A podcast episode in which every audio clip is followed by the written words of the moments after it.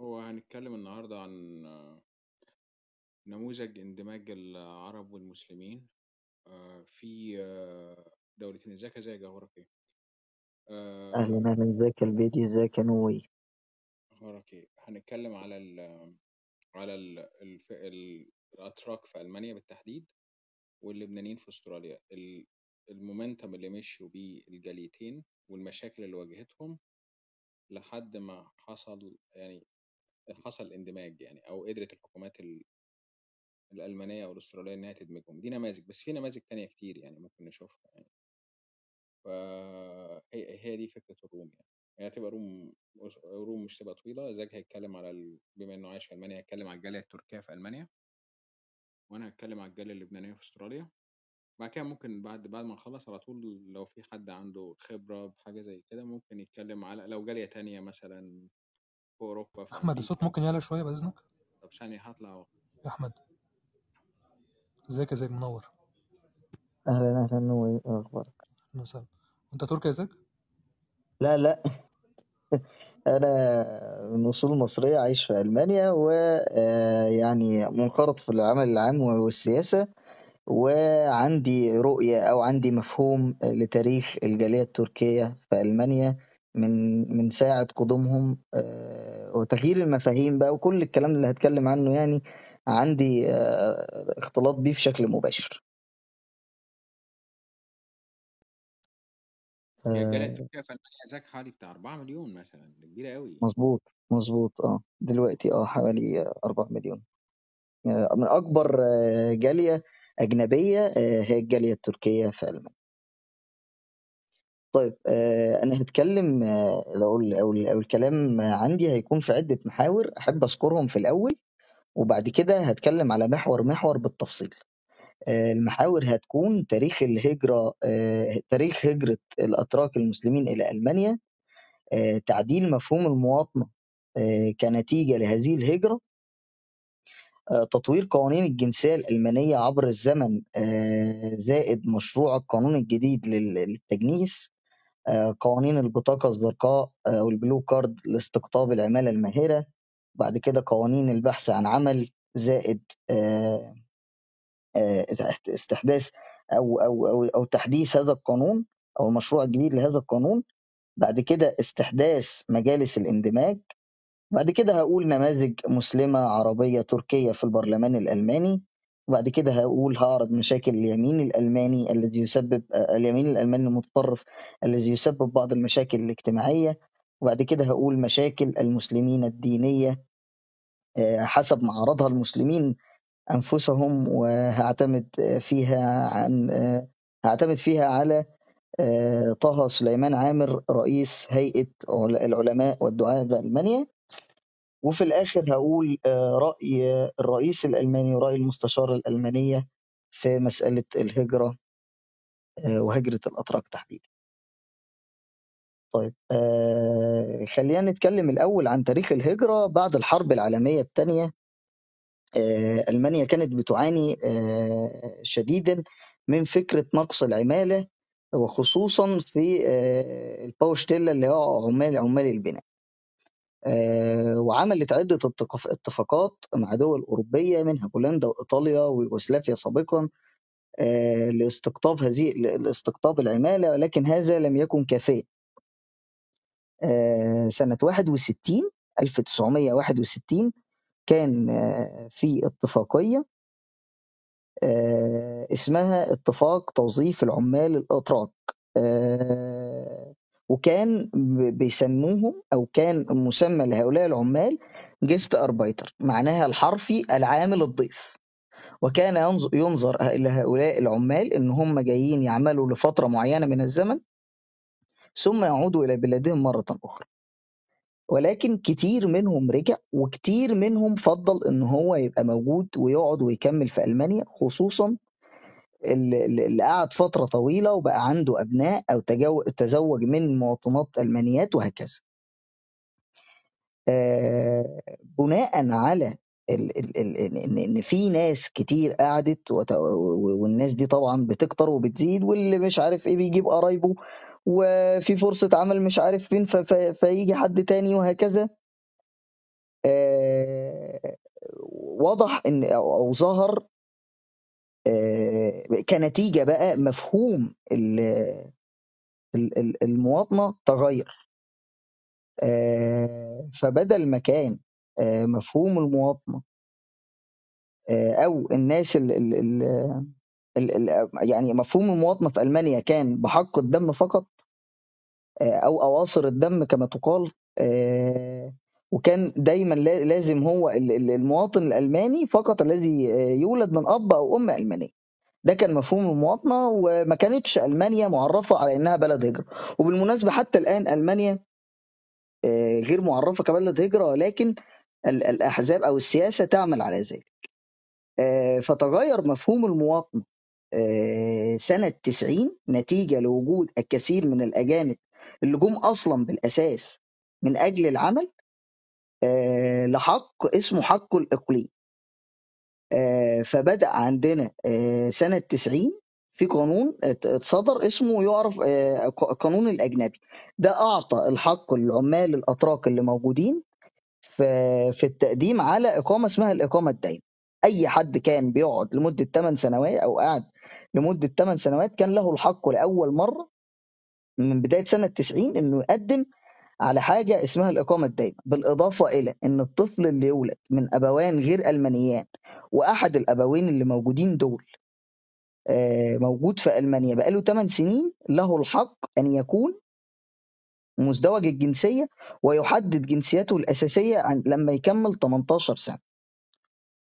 آه، القوانين دي بدأت تتعدل وسنة 2000 واثنين كان آه، اللي بيكمل أكتر من 15 سنة عايش في ألمانيا له الحق أن يقدم على الجنسية الألمانية آه، ويجنس عن طريق حقه الإقليم.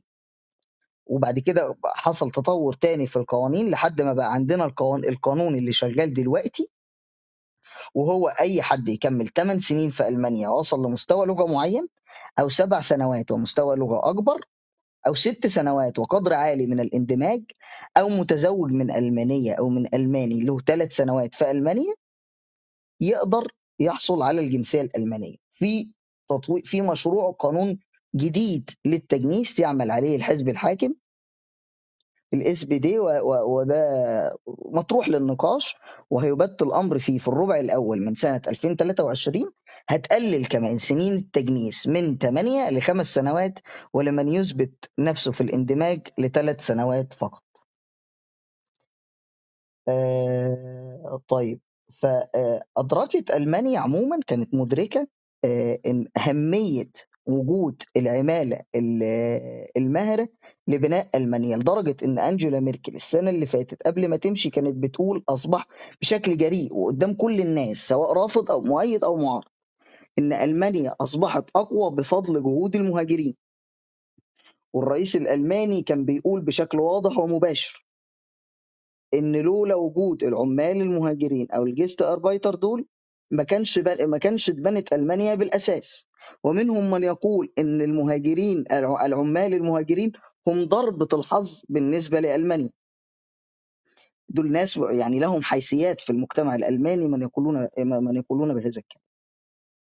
طيب آه وكان آه آه، هنا هنقول بقى تطوير الجنسية الألمانية قلناها آه، مشروع آه، قانون البطاقة الزرقاء. سنة 2012 آه، أدرك أو أو أدرك المجتمع الألماني المهتم بال بال- أو أدرك الاقتصاديون الألمان إن إحنا نحن بحاجة إلى مزيد من العمالة المهرة المتخصصة.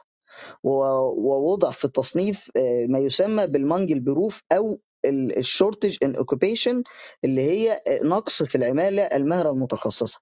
فأصدر قانون البطاقة الزرقاء لاستخدام العمالة المهرة المتخصصة من العالم كله مش شرط آه، دولة بعينها. آه، قانون البطاقة الزرقاء ده بيقول إن أنا عندي آه، بعض المهن وهي المهن اللي فيها shortage occupation والمهن الأخرى أيضا. في حد للعق- لعقد العمل. إذا إذا قدرت أن تحصل عليه تاخد البطاقة الزرقاء. تتيح لك البطاقة الزرقاء أو البلو كارد العمل أو الاعتراف بك كعامل آه، في في الاتحاد الأوروبي بشكل الاتحاد الأوروبي بشكل كامل. البطاقة الزرقاء دي من مميزاتها إن أنت تقدر تحصل على الإقامة الدائمة بعد 21 شهر. إذا كان معاك مستوى B1 من اللغة الألمانية آه، وبعد 33 شهر إذا كان معاك مستوى أقل من اللغة الألمانية وطبعا ينطبق ينطبق عليك نفس قوانين الجنسية في الآخر. فيبدو هنا ال- المجتمع الألماني أو الاقتصاد الألماني مدركين جيدا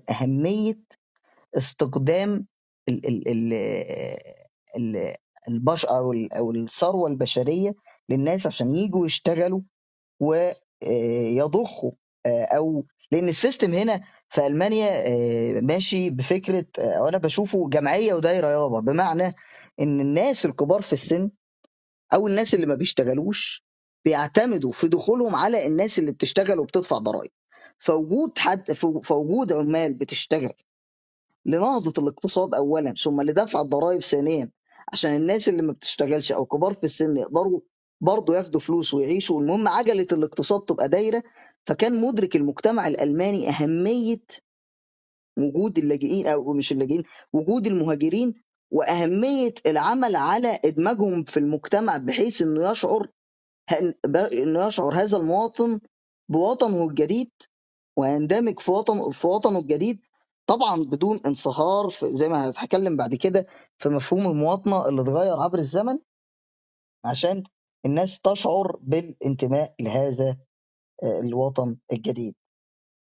آه، هنا قلنا قانون البطاقة الزرقاء آه، في أيضا قانون البحث عن عمل وهو بدأ من سنة 2020 آه، دخل الحيز ولكن لما بدأ يدخل الحيز التنفيذ ظهرت كورونا وظهرت مشاكل كورونا ولكن يعمل الآن قانون البحث عن عمل كل من له شهادة. هذه الشهادة معترف بها في ألمانيا. يقدر ياخد آه، تأشيرة لمدة ست شهور مع وضع مبلغ مالي آه، لنفسه في أحد البنوك الألمانية لضمان إن هو قادر على أن يصرف على نفسه في خلال هذه الست شهور. يقدر ياخد تأشيرة البحث عن عمل ولما يجد عمل آه، يقدر يشتغل أو لو لم يجد عمل آه، فيضطر اسفا للعوده إلى وطنه مع إنه يقدر يقدم مرة تانية. طبعا في تطوير في هذا القانون دلوقتي إن آه، لا يشترط الشهادة فقط ولكن إذا لك خبرة حتى بدون شهادة في عمل ما تقدر تاخد هذه آه، البطاقة بطاقة البحث عن عمل.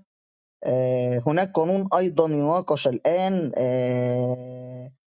بفكرة قانون ال- ال- ال- النقاط أو الهجرة عن طريق النقاط زي ما استراليا بتعمل وكندا بتعمل آه، وبهذا القانون هيتم اعتراف هيتم الاعتراف رسميا آه، بألمانيا كدولة هجرة.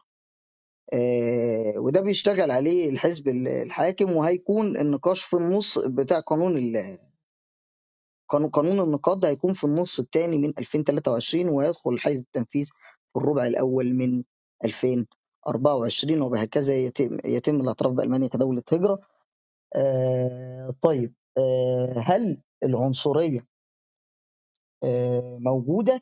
الحقيقة العنصرية جزء من الحياة آه، جزء جزء من جزء من ال- من العمل اليومي في ألمانيا طيب ال- العنصرية دي آه، نتيجة آه، لإيه؟ آه، هنا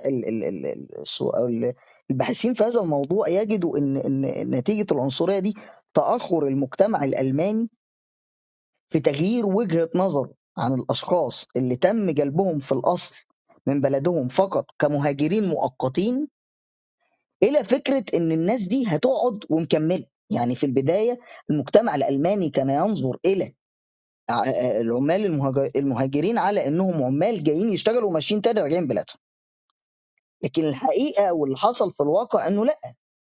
لا ألمانيا قادرة تستغنى عن العمالة اللي جت أو العمالة اللي, اللي بتيجي. إحنا كمان هنذكر إن أو أنا هذكر إن في آه، ألمانيا تحتاج إلى 400 ألف عامل جديد سنويا. فألمانيا لا تستطيع أن تستغني عن هذه ال- ال- ال- ال- ال- ال- ال- العمال اللي اللي جايين يشتغلوا فيها ولا العمال حتى يقدروا يستغنوا عن ألمانيا لأسباب تانية هنذكرها بعدين. فبالتالي في حاجة برجماتية للاثنين في المجتمع الألماني. وبدون هذه العمالة المجتمع الألماني لا يقوم والاقتصاد الألماني لا ينهض البتة. وده بشهادة الكثير من المتخصصين اقتصاديا. ف إيه سبب العنصرية إن تاخرنا كمجتمع أو تأخر المجتمع الألماني في تغيير وجهة نظره دي من إن الناس دي جاية تشتغل وتمشي إلى إن الناس دي جاية تقعد لأن مش منطقي أصلا اللي هيجي يبني البلد هيجي يبنيه عشان يمشي مش منطقي ابدا يعني. آه وكان بيقول إن إحنا لابد لابد من الاعتراف وإبداء الإحترام للآخر والفضول لمعرفة ثقافة مختلفة وده بيقولوا للجانبين للجانب الألماني والجانب ال- ال- ال- اللي جاي مهاجر لأنه بيقول له بيقول للاثنين إن لابد أن يكون عندك استعداد لترك النعزه النزعة القومية الضيقة والمتغطرسة سواء من اللي قاعد في ألمانيا وكان ينظر آه، المواطن الألماني على إنه مواطن بحق الدم فقط أو للي جاي. وما عندوش استعداد عن التخلي أو ترك النزعة القومية الضيقة المتغطرسة. مش التخلي عن عن أصلك لا لا ما بنقولش كده. وهو نفسه ما بيقولش كده وضح الكلام ده في أكتر من مناسبة. بيقول تخلى فقط عن النظرة الضيقة والمتغطرسة. آه، وك- وكان يقول لابد أن ال- ال- ال- الاقتراب من بعضنا بعضا والتعلم من بعضنا بعضا وأن ندرك جيدا نحن هنا من أجل بناء مستقبل أفضل لك ولي كوطن واحد بينا مشتركات اقتصادية مهمة جدا أنا مدرك إن أنت عدم وجودك هيسبب إلى هيسبب أزمات وأنت مدرك كمان إن أنت هنا بتبني للمجتمع اللي كلنا عايزين نعيش فيه بشكل أفضل. طيب بجانب القوانين اللي اتعملت ال- المواطن المهاجر بانتمائه لهذا البلد الجديد. آه، هناك استحداث لمجلس يسمى بمجالس الاندماج. ليه بقى أنا بعمل مجالس الاندماج؟ مبدئيا من ناحية سياسية هو أنا عايز أدرب ال- المهاجر اللي جاي جديد ده أدمجه في المجتمع السياسي الألماني. لأن من أحد أهم المشكلات عزوف المهاجرين عن ال عن ال عن ال عن المشاركة في الحياة السياسية الألمانية. فبدأ استحداث مجلس يسمى بمجلس الاند- الاندماج آه، وده بيكون في البلديات الألمانية وخصوصا اللي أنا آه، أعرفه تحديدا هي ولاية ال Nordrhein-Westfalen آه، وال- وده آه، إيه عمل ما عمل هذا ما عمل هذه المجالس وما دور هذه المجالس؟ فكان بشكل واضح وصريح يقال إن هذه مجا... الم- هي هذه المجالس تعمل على تمثيل مصالح المهاجرين داخل مجالس البلدية وتساهم في رسم استراتيجيات المجالس البلدية في أي قرار تجاه المهاجرين. يعني أنا بعمل انفولف للمهاجر نفسه إنه إنه يقول رأيه في أي قرار يمسه آه، وكان الأرجيومنت هنا إن هذه المجالس هتلعب دور هام جدا في دعم التعايش ما بين ال- المهاجرين وما بين المجتمع الجديد وهتعمل على تعزيز الاندماج. طيب وطبعا من أهم القضايا اللي هيتكلم عنها هذه المجالس أو من أهم القضايا اللي هتكون على جدول هذه المجالس مكافحة العنصرية آه، والمساهمة في إصدار قوانين تضمن اندماج وتضمن آه، مما لا يدع مجال للشك آه، إن إحنا هن هن هنحقق مكافحة العنصرية آه، إذا تعرض لها أحد المواطنين المهاجرين. آه، خلينا نقول من آه، له الحق في في انتخابات مجالس اللاجئين ومن من له الحق الترشح. يحق للترشح أي مواطن آه، يقيم في ألمانيا منذ عام واحد فقط وي- ويكون له الحق في الإقامة ال- ال- الإقامة أكبر من كده يعني قاعد في ألمانيا كمقيم له الحق في الترشح في مجالس في مجالس الاندماج في البلدية وله الحق أيضا في الاندماج آه، سوري له الحق أيضا في الانتخاب. طب هل بس اللي له سنة؟ لا. ده أي حد مولود في ألمانيا آه، كان من جيل يعني كان له خلفية مهاجرة. له الحق في الترشح وله الحق في التصويت أيضا. والأجانب اللي بي... اللي, بي... اللي بيحملوا جنسيتين Doppelstand المجنسين بجنسية ألمانية وكان له أو كان وكان مهاجر قبل ما يتجنس بالجنسية الألمانية.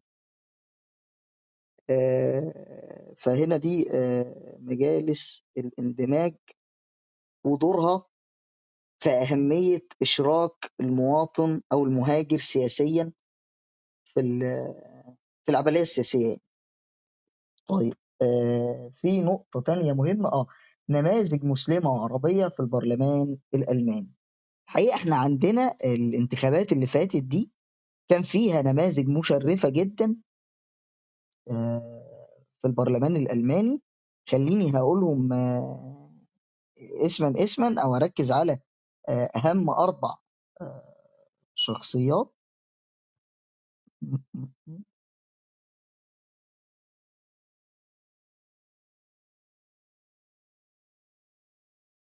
طيب آه الشخصيات اللي أنا هقولها دي آه، هركز عليهم لأن هم ولدوا في بلدان ولدوا في في بلدان غير ألمانية.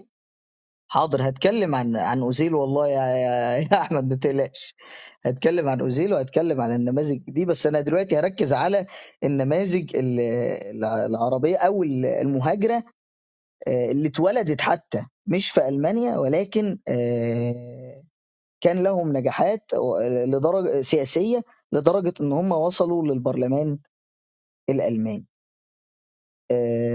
عندي آه، شخصية اسمها ريم العبلي وهي آه، ولدت في العراق ورشحت نفسها عن آه، الحزب الاشتراكي الديمقراطي وفازت بالانتخاب المباشر عن آه، على منافسها الأول آه، من الحزب المسيحي الديمقراطي اللي اسمه ديتريش مونشتات وكانت هي حصلت على 49.4% من من التصويت وهو كان حصل على 20% من التصويت. فهي واحدة لها أصول عراقية ولدت في العراق. وكانت بتدرس العلوم السياسية في جامعة برلين الحرة وكانت بتشتغل من سنة 2015 في مفوضية الشؤون الاندماج في مفوضية الشؤون الاندماج في حكومة ولاية ميكلنبورغ. فدي كانت كانت من من أفضل الناس من وجهة نظري آه، ال- ال- ال- ال- اللي تمثل ال- الاندماج بشكل بشكل جيد جدا وهي وصلت لل آه، لل- لل- لل- للتشريع. يعني وصلت لأكبر مجلس في ألمانيا مجلس تشريعي وتعمل آه، هناك على شؤون الاندماج الجيد مع المهاجرين. في برضو الألمانية من أصول مغربية مغربية سناء عبدي. ودي ترشحت عن برضو آه، الحزب الاشتراكي الديمقراطي. وفي برضو آه، من أصل سوري لمياء قدور ترشحت عن ال- الحزب حزب الخضر. وأيضا قاسم طاهر صالح آه، ترشح أيضا عن حزب الخضر وهو باحث في العلوم السياسية. ويعمل في القضايا مواليد 93 يعني شاب صغير ولد في إقليم كردستان في العراق. وهو يعمل أو كل اهتمامه على قضايا الهجرة واللجوء والاندماج وبي وبيحارب مشاكل العنصرية واليمين المتطرف في ألمانيا دول الأربع نماذج المهمة جدا اللي أنا كنت عايز أتكلم عنهم. وفي طبعا آه في كرة القدم آه أوزيل. وهو آه من أهم الرياضيين في ألمانيا في آخر ست سنين. وجندوجان أيضا آه في الرياضة. وعندنا في مجال الطب آه، مش متذكر اسم الرجل وزوجته؟ بس هما من أوغور شاهين اللي هو بتاع BioNTech أو بتاع ال Pfizer vaccine بتاع بالظبط بالظبط هما اللي, اللي كانوا مساهمين بشكل أو بآخر في إنتاج المصل الألماني فإذا مما لا يدع مجال للشك ألمانيا بدون المهاجرين أو بدون ال ال اللاجئين أو بدون ال ال ال ال ال ال الناس اللي من أصل غير ألماني. لم تكن لم تكون ألمانيا ولم يكون الاقتصاد الألماني ها هنا لولا وجود هؤلاء الأشخاص. طيب آه، في مشكلة بنو- بنو- كلنا بنواجهها سواء ال- الألمان نفسهم اللي ما عندهمش مشكلة في وجود آه، مفهوم المواطنة الجديد وهو المواطنة عن طريق حق الإقليم آه، وما زالوا متمسكين بالحق العرقي أو الحق الدم في المواطنة. لا يعترف لا يعترف المواطن ال- ال- ال- ال- ده الألماني ده لا يعترف بكون إن المواطن أو المهاجر الجديد ده مواطن ألماني أصلا ولا يعترف بحقه الاقليمي طيب هل دول آه، كتير؟ الحقيقة دول آه، يعني أو ممثلينهم البرلمانيين هم 11% من البرلمان الألماني. فأنا أعتقد إن هو حتى الآن كتير. يعني آه، في دراسة برضو بتقول إن كل 8 من كل 10 مهاجرين بيعانوا أو أو تعرضوا لإقصاء آه، مرة على الأقل في السنة ودي نسبة مش قليلة. ودي مشاكل الإرادة السياسية في ألمانيا تعيها جيدا آه، ولكن عندنا من القوانين هل بقى قا- قانونيا قانونيا ال- ال- المهاجر اللي بيتعرض للإقصاء والعنصرية إذا أثبت الإقصاء والعنصرية يستطيع أن يطالب بحقه أو يأخذ حقه 100% الإجابة آه طيب إيه ال- الحلول اللي بيقدمها القانون الألماني أو السياسي أو الاراده السياسية الألمانية للمهاجر الذي يعاني من الإقصاء والعنصرية من خلال اللي أنا بزع اللي هو أنا بقول إن هم 11% من المجتمع الألماني لأن أنا اخدت الرقم ده منين؟ من تمثيل الحزب اليميني المحافظ في البرلمان الألماني هو يمثل 11% طبقا لآخر انتخابات فأنا أزعم إن 11% من المجتمع رافض وجود المهاجرين أو عايز المهاجرين دول يكونوا موجودين بشكل معين. آه، فالحل إيه؟ أيها المهاجر لا تسكت عن حق. في قانون بيحمي في عنصرية مبطنة آه في عنصرية مبطنة. هقدر أتخلص منها إزاي؟ أتخلص منها بالوعي والثقافة والتمثيل الكامل. أنا عندي الحكومة الألمانية حكومة اليسار الألمانية بت... يعني مما لا يدع مجال للشك. حاليا ال SPD وال Green وال وال وال FDP بتشتغل على قدم وساق. من الناحية القانونية ل... ل... لمقاومة لمقاومة العنصرية والتطرف ومن الناحية الثقافية أيضا. هناك آه، توعية بشكل كبير جدا. حتى في. في الإعلام أنا بتكلم على الإعلام الجيد لأن في إعلام موجه يميني أنا مش بتكلم عنه خالص وبالمناسبة الإعلام الموجه اليميني أو جريدة تحديدا ممكن أقول جريدة Das Bild اللي, اللي, كانت كتبت آه، سنة 2018 ساعة المشكلة الشهيرة مع أردوغان آه سوري مع مع أوزيل وكتبت إن سبب الخسارة هو أوزيل وألقت باللوم على أوزيل بالخسارة هي جريدة صفراء وينظر إليها الألمان على أنها جريدة صفراء. وأنا عن نفسي لا اخذ هذه الجريدة على محمل الجد. إنها جريدة صفراء موجهة. آه، وجودها وجودها وجود طبيعي نتيجة للحريه يعني لحرية الرأي والتعبير. أنا ما أقدرش أقول لجريدة داس بيلت ما تكتبيش. فهي بتكتب آه, آه آه، فأنا هنا بوجه بوجه هنا رسالة لأي مهاجر موجود على ألمانيا اللي عنصر عليك واللي يقول لك ارجع لبلدك لأن مثلا من من من الحوادث المشهورة إن ممكن طفل في المدرسة يقول لطفل تاني ارجع لبلدك. أنت لو طفل لو أنت عندك ابن وحد طفل زميله راح قال له كده أنت ما تسكتش. تروح للمدرسة وتروح تتكلم وتقول والله يا جماعة إحنا عندنا مشاكل في العنصرية وبنحاول نواجهها فما نعززش العنصرية مرة أخرى. والمدرسة تكلم هذا الطفل واهل هذا الطفل يحصل له استدعاء. ففي طف يعني في ضرب وبقوة لكل ال- ال- ال- المسائل العنصرية والعنصرية المبطنة في ألمانيا. في حوادث حصلت وحوادث كبيرة جدا من اليمين المتطرف آه. آه، وعندنا مثلا مروة الشربيني صيدلية مسلمة قتلت فقط لأنها ترتدي الحجاب.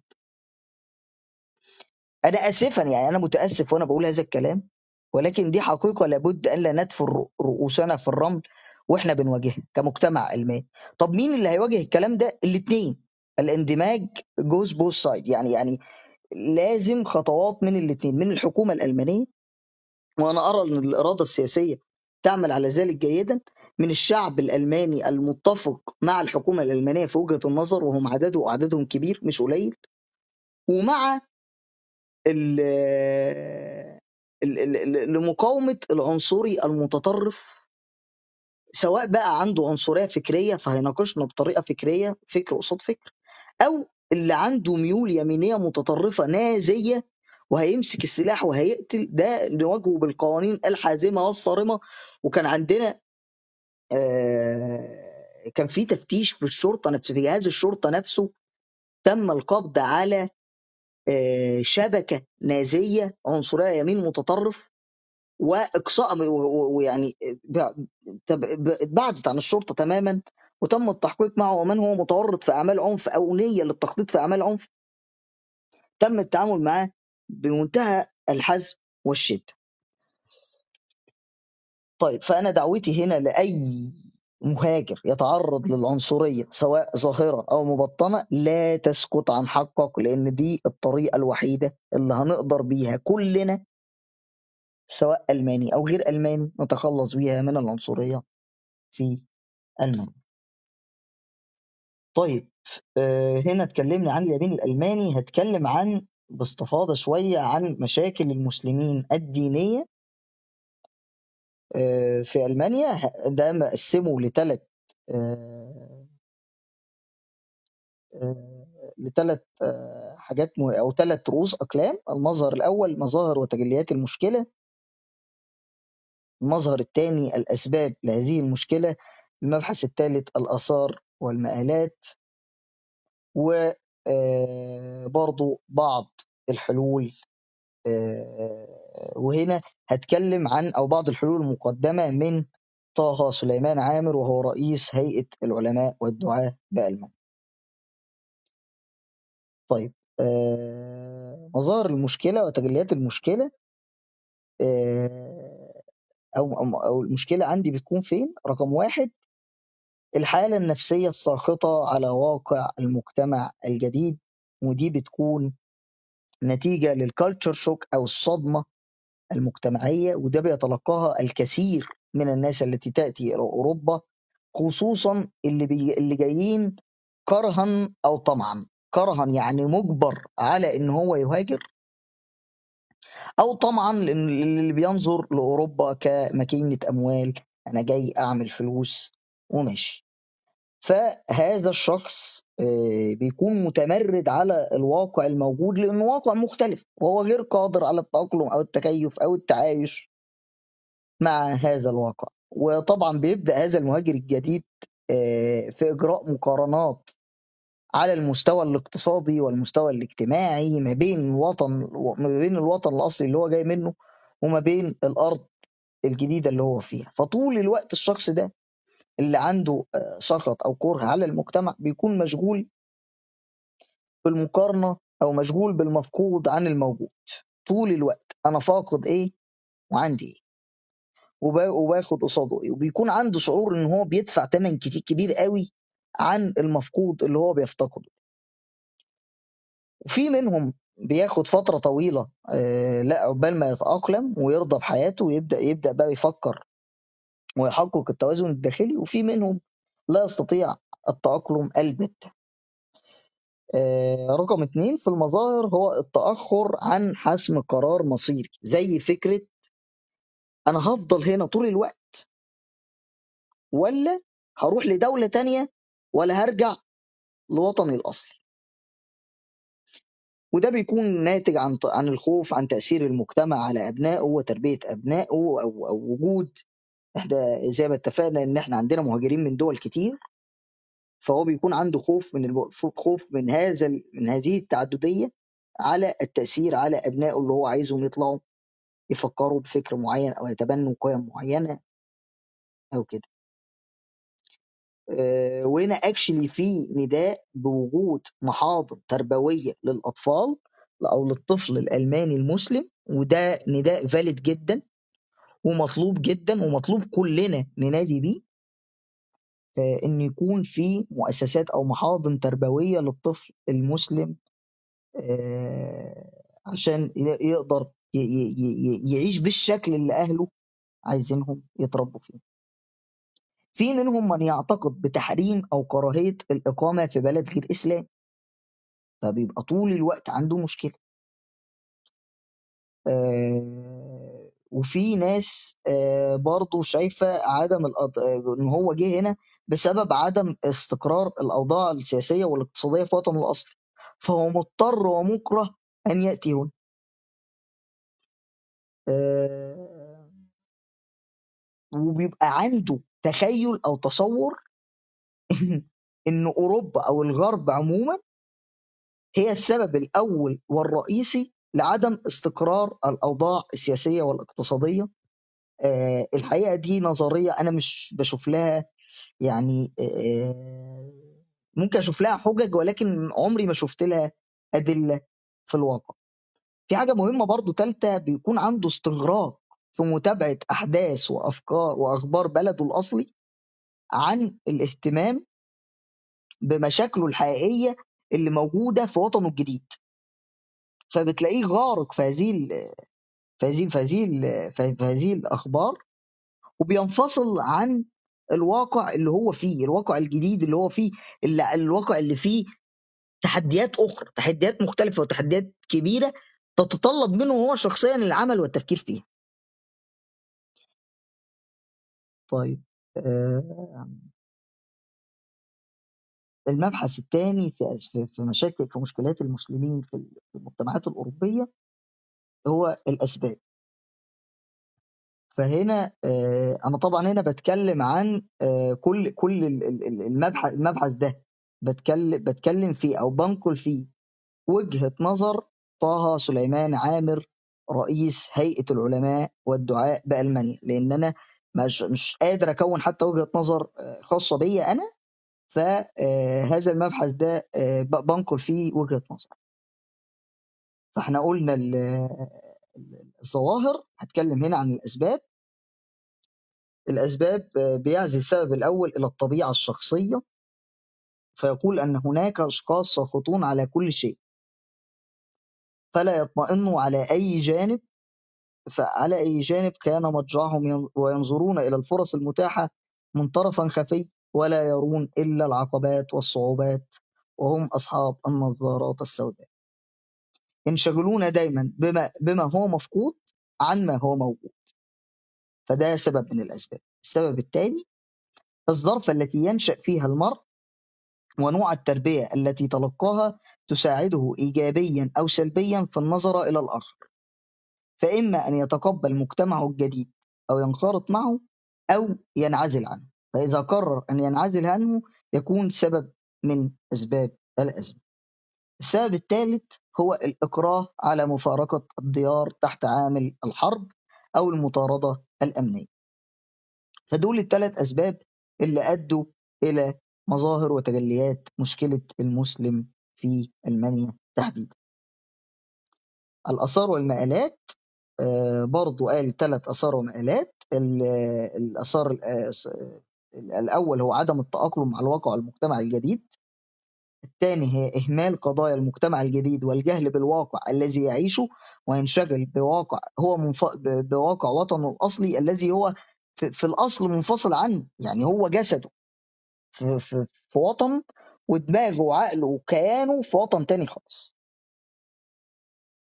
آه الآثار الثالث هو الضعف اللغوي مش هيكون مهتم. إذا كان هو مهتم بقضايا وطنه ده هيؤثر أو منعزل حتى عن الواقع اللي, عايش فيه في وطنه الجديد. هي- هيؤثر بشكل أو بآخر على الضعف اللغوي آه، للغة ال- الوطن اللي هي اللغة اللي بيتكلمها أكثر الناس في الوطن الجديد هي اللغة الألمانية بالضرورة.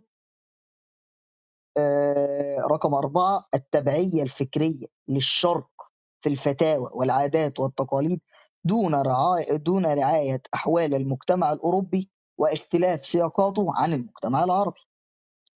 السبب الخامس ضعف المشاركة المجتمعية ويعني بها ضعف الحضور في مجالس الآباء في المدارس والإسهام في العمل التطوعي والإسهام في, المك... في العمل المجتمعي وضعف المشاركة السياسية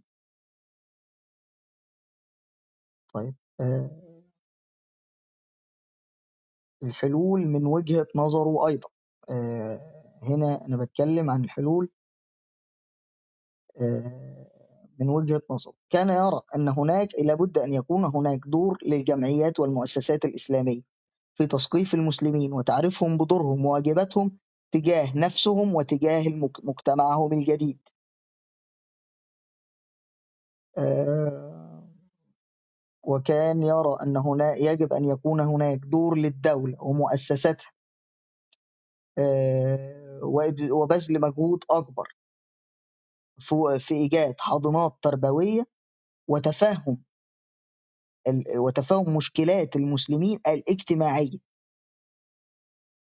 واللغوية.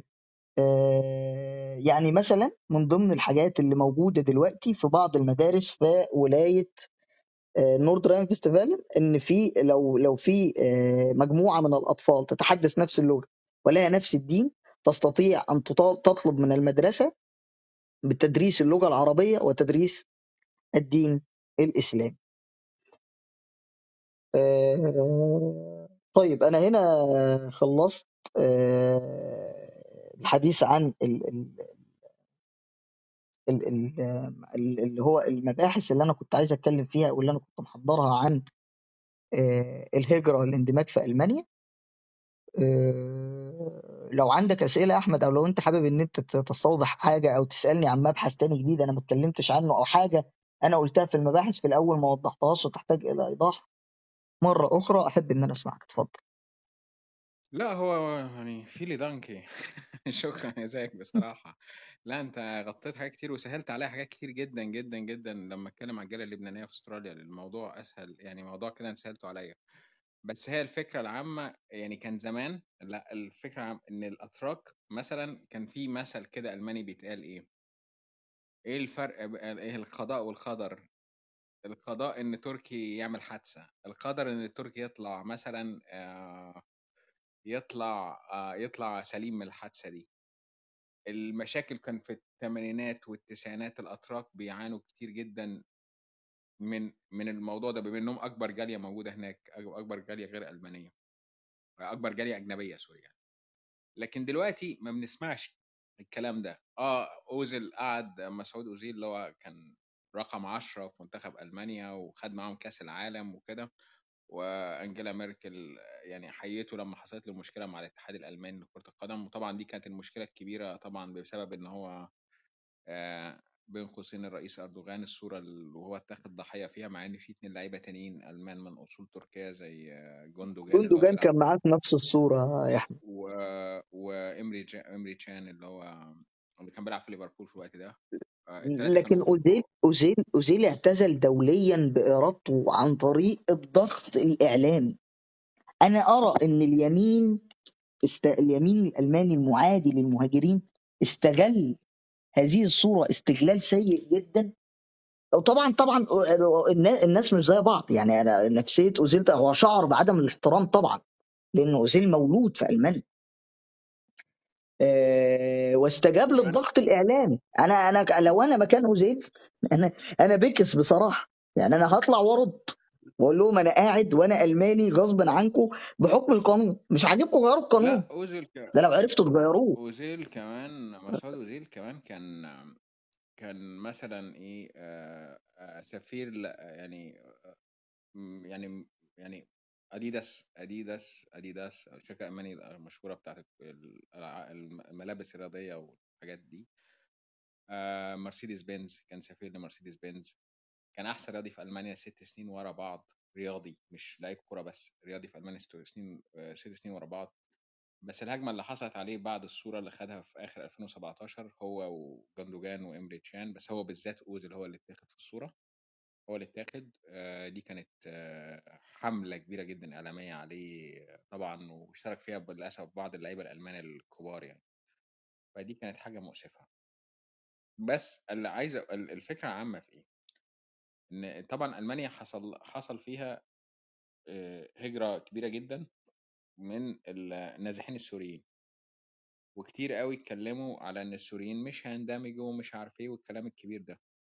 لكن أنا فاكر أنا فاكر كان تصريح لرئيس الدويتشي بانك قال آه الموضوع ده هيسبب لنا أزمة على خم... لمدة خمس سنين لكن بعد عشر سنين هيبقى عندنا قوة عاملة جاهزة من غير أي برامج هجرة عملناها. أنا أنا هخش بس على الجالية اللبنانية الجالية اللبنانية في أستراليا تاريخها أعرق شوية. أنت الجالية التركية في ألمانيا بتتكلم بعد العالمية الثانية الجالية اللبنانية أساسا في أستراليا دي أساسا من القرن 19 آخر القرن 19 أيام ما كانش فيه لبنان أساسا كان لبنان لسه ما كانش ده يعني لبنان الحديث ما كانش اتكون.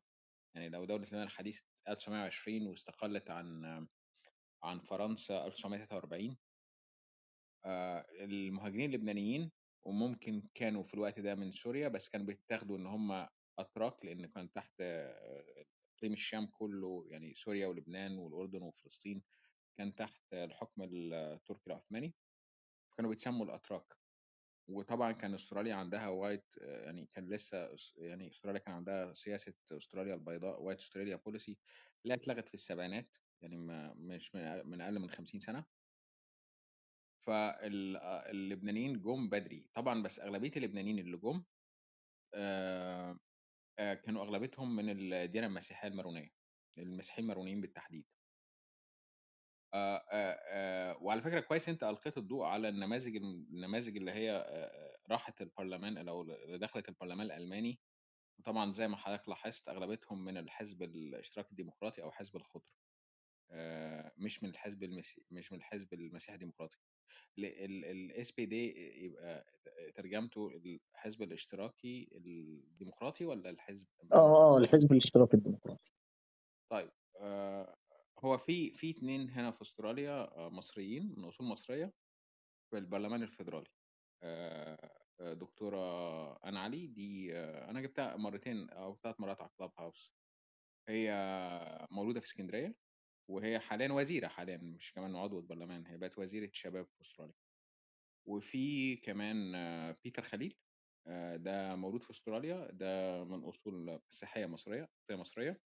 وهو برضو هما الاثنين في حزب العمال. وفي كمان وزير اسمه إيد هوسيتش ده من أصول ده وزير الطاقة حاليا ده من أصول بوسنية مسلمة. بس أنا هتكلم مين على الجالية اللبنانية يعني لأن الجالية اللبنانية أكبر جالية عربية موجودة في أستراليا تليها الجالية العراقية تليها الجالية المصرية تليها الجالية السودانية. آه، آه، طبعا الأرقام بتختلف لأن ال- الرقم ال- اللي بيت يعني مثلا اللي مولود في أستراليا ما بيعتبرش إنه يعتبر أسترالي لكن المولود المولود في خارج أستراليا بيعتبر يعني بي- بياخد الجنسية الأسترالية بس ما بي يعني ممكن يت- يتقال عليه اللي هو إيه آه ال Lebanese Australian أو كده بس يعني في الإحصاء اللي بيتولد هنا خلاص. فالإحصاءات بين أكتر من 350 الإحصاءات الرسمية أكتر من 350 ألف لبناني موجودين في أستراليا. أغلبهم موجودين في. أكبر مدينة اللي هي سيدني وبعد كده ملبورن. آه زي ما قلت الهجرة بدأت بدري في في أول آه في القرن 19 نتيجة بقى الظروف ال- الاقتصادية الظروف السياسية اضطهاد المسيحيين اللي كان في بلاد الشام. بعد كده آه، حتى في إحصائية كده 1920 لما عملوا قانون الجنسية الأسترالي ادوا 2000 آه، 2000 لبناني آه، الجنسية وكانوا كلهم مسيحيين موارنة آه، بعد كده بدأت الهجرة بقى الكبيرة للبنان اللبنانيين آه، في مع آه، طبعا الحرب الأهلية اللبنانية آه، بداية في آخر السبعينات جم آه، 20 ألف لبناني. الأغلبية العظمى آه، من طرب من من طرابلس وقضاء طرابلس. يعني بين قوسين مسلمين سنة. هي ال... هي دي عملت عملت مشكلة لأن أستراليا في الوقت ده كانت بتعاني في آخر السبعينات لما تدفق عليها كبير العدد الكبير جدا من اللبنانيين اللي هو بيبحثوا عن ملاذ آمن وحياة أفضل. كانت ال... آه، كان في تزامن مع الموضوع ده تراجع حاد في أداء قطاع الصناعة الأسترالي. ما كانش في فرص عمل كفاية. فما كانش في فرص على يعني لازمة يعني فرص عمل كفاية عشان المهاجرين دول يبنوا حياة أحسن. بس جه مهاجرين آه, آه على فكرة آه حسب الإحصاءات الرسمية عد ودي اللي أنا مستغربها بأمانة دي استغربتها لما كنت بجهز للروم دي. إن عدد المسيحيين اللبنانيين اللي موجود جوه أستراليا أو اللبنانيين الأستراليين اللي من أصل مسيحي أكتر من الأصل مسلم آه، من ديانة مسلمة. ودي أنا استغربتها بصراحة لأن آه، يعني 48% 39% ده حسب آخر إحصائية 2016 وفي طبعا آه، نسبة قالوا إن هم آه، اللي هم من أصول لبنانية بس هم لا يعتقدوا في أي أديان الباقيين. فاكتشفت إن العدد المسيحيين ال- ال- المسيحيين اللبنانيين الأستراليين أكثر من المسلمين اللبنانيين مع إن الصورة العامة غير كده يعني اللي بنشوفه يعني أو يمكن أنا في الدوائر بتاعتي يمكن أنا مخطئ يعني. ال... نيجي بعد كده ال... بعد بعد ما قلنا بعد الحرب بعد القرن القرن 19 الحرب الاهليه اللبنانية بدأت المشاكل بقى تظهر إن آه، أغلبية اللبنانيين اللي جم آه، آه، يعني هنقول كان طبعا موضوع التحدث باللغة الإنجليزية الموضوع صعب في الأول لأن آه، هو عامة يعني أول ما جيت أستراليا الفكرة العامة عن اللبناني في ال mindset المصري زي ما إحنا عارفين بيبقى شاعر مغني شخصية مرموقة anyway يعني ده بحس اللبنانيين كنا كنا بنبص اللبنانيين دايما في مصر أنا ده اللي كنت بشوفه يعني أو يمكن ده نظريتي أنا يمكن أنا نظريتي قصر لكن أول ما وصلت أو قبل حتى ما أوصل نظرة نظرة المجتمع الأسترالي اللبناني من الآخر مش عايز أقول بس كلمة صعبة بس بلطجي. أو يعني راجل الناس دي بتاعت مشاكل. أكبر جالية عاملة مشكلة. وده وده طبعا لعدة أسباب. في حوادث يعني بالذات بدأت الموضوع يزيد بعد أحداث 11 سبتمبر. بعد أحداث 11 سبتمبر 2001 بدأ يتشاور على اللبنانيين إن هم دول الآخر اللي هو المسلمين اللي هم آه، يعني ليهم link باللي حصل آه، link ده مش موجود أساسا بس ليهم link باللي يعني بيمثلوا الناس اللي عملت أحداث 11 سبتمبر آه، نتيجة إن هم طبعا هم موجودين في أحياء فقيرة في جنوب غرب سيدني. اللي حصل آه، آه، مع نقص فرص العمل الكتير مع عدم الاهتمام بالتعليم مع يعني آه، أو لتجاهل الدولة لإدماجهم برامج إدماج في المجتمع. بدأت تظهر المشاكل بين ال- الأغلبية البيضاء وال- واللبنانيين ال- الم- المواطنين الأسرائيليين من أصول لبنانية. حتى آه، كان آه، سواء على فكرة سواء مسيحيين أو مسلمين بس طبعا مع المسلمين كانت بصورة أكبر شوية. يعني من أبرز الشخصيات ال- الممثل اللبناني مشهور قوي لبناني أسترالي وليه فيلم موجود على اليوتيوب اسمه The Combination أو ال Combination الترجمة إزاي؟ اختلاط؟ اختلاط ممكن. ده فيلم لبناني أسترالي. هو موجود على نتفليكس على فكرة. آه، ال- الراجل الراجل ده آه، حتى هو بيقول أنا طلعت اسمه جورج باشا. من اسمه اسمه مسيحي وحتى هو في الفيلم كان بيمثل إن هو شخصية لبنانية مسيحية إسترالي لب- لبناني أسترالي مسيحي يعني. آه، جورج باشا كان بيقول أنا طالع بكره أي حد أو حد أي حد أبيض أي حد أبيض ده عدو بالنسبة لي في أحد المقابلات ليه يعني في التلفزيون آه، اللي حصل إن اللبناني اللبنانيين آه، في أحداث معينة حصلت في شواطئ آه، لبنانيين عكسوا بنات استرالي بنات أستراليات فالجمهور كله آه، سوري الشباب الأسترالي الأبيض آه، هاجموا اللبنانيين ودخلوا في الشوارع وتم نزع حجاب واحدة مسلمة. كانت مشكلة كبيرة جدا يعني. بعد كده برضو جه كان الأخ مفتي أستراليا في الوقت ال- ده كان اسمه تاج الدين هلالي من أصل مصري. وقال تصريح كده إيه كنوع من الدعم للشباب دي وقال آه آه، كان في حادثة كمان إن في شباب أسترالي آه، اغتصب آه، شباب سوري لبناني اغتصب فتيات أستراليات ب يعني أو تنبؤ تناوب الأعداء عليهم، فجاء المفتي طبعًا حَب يكحّلها عماها، راح قال آآ في فرق بين ال القطة مش هتروح للحم المكشوف اللحم sorry اللحم ال المتغطي واللحم المكشوف، وحصلت مظاهرة قدّام المسجد الكبير في سيدني في حي لاكمبا اللي هو حي كبير فيه مسلمين كتير. اللي حصل بعد كده اللي حصل بعد كده طبعًا كان نظرة ال المجتمع ألو الwider وطبعًا الإعلام طبعًا كان ليه دور كبير جدًا إن شيطنة أي حاجة بيعملها لبناني غلط.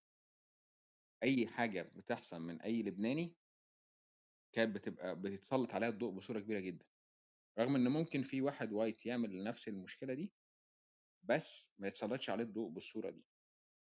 رغم إن مثلًا في لبنانيين كتير طبعًا النماذج اللبنانية المشرفة مثلًا في أستراليا كبيرة جدًا، يعني كانت عمدة ميلبورن ماري بشير أ أكبر أكبر مؤسسة أسترالية اللي هي بريد أستراليا Australia Post كان الرئيس بتاعها اسمه أحمد فع فعّور، وده كان من أنجح الشخصيات اللي أدارت المؤسسة دي. وفي لعيبة راجبي آآ أعتقد آآ وفي ممثلين زي مثلًا جورج باشا وفراس ديراني، هم موجودين في كل في كل المجالات، موجودين في كل المجالات بالذات مجال الbusiness. اللي حصل بعد كده آآ بدأت المشاكل لحد ما ظهرت طبعًا مشكلة داعش، وكتير برضه م يعني مش نسبة كبيرة مش هنقول كتير يعني اللي هو يعني 200 واحد راحوا من أستراليا أغلبهم من الشباب اللبناني، اللي هو راح آآ عشان ي يعني ال الجماعة اللي هم الإرهابيين اللي هم داعش وغيرهم آآ في سوريا والعراق.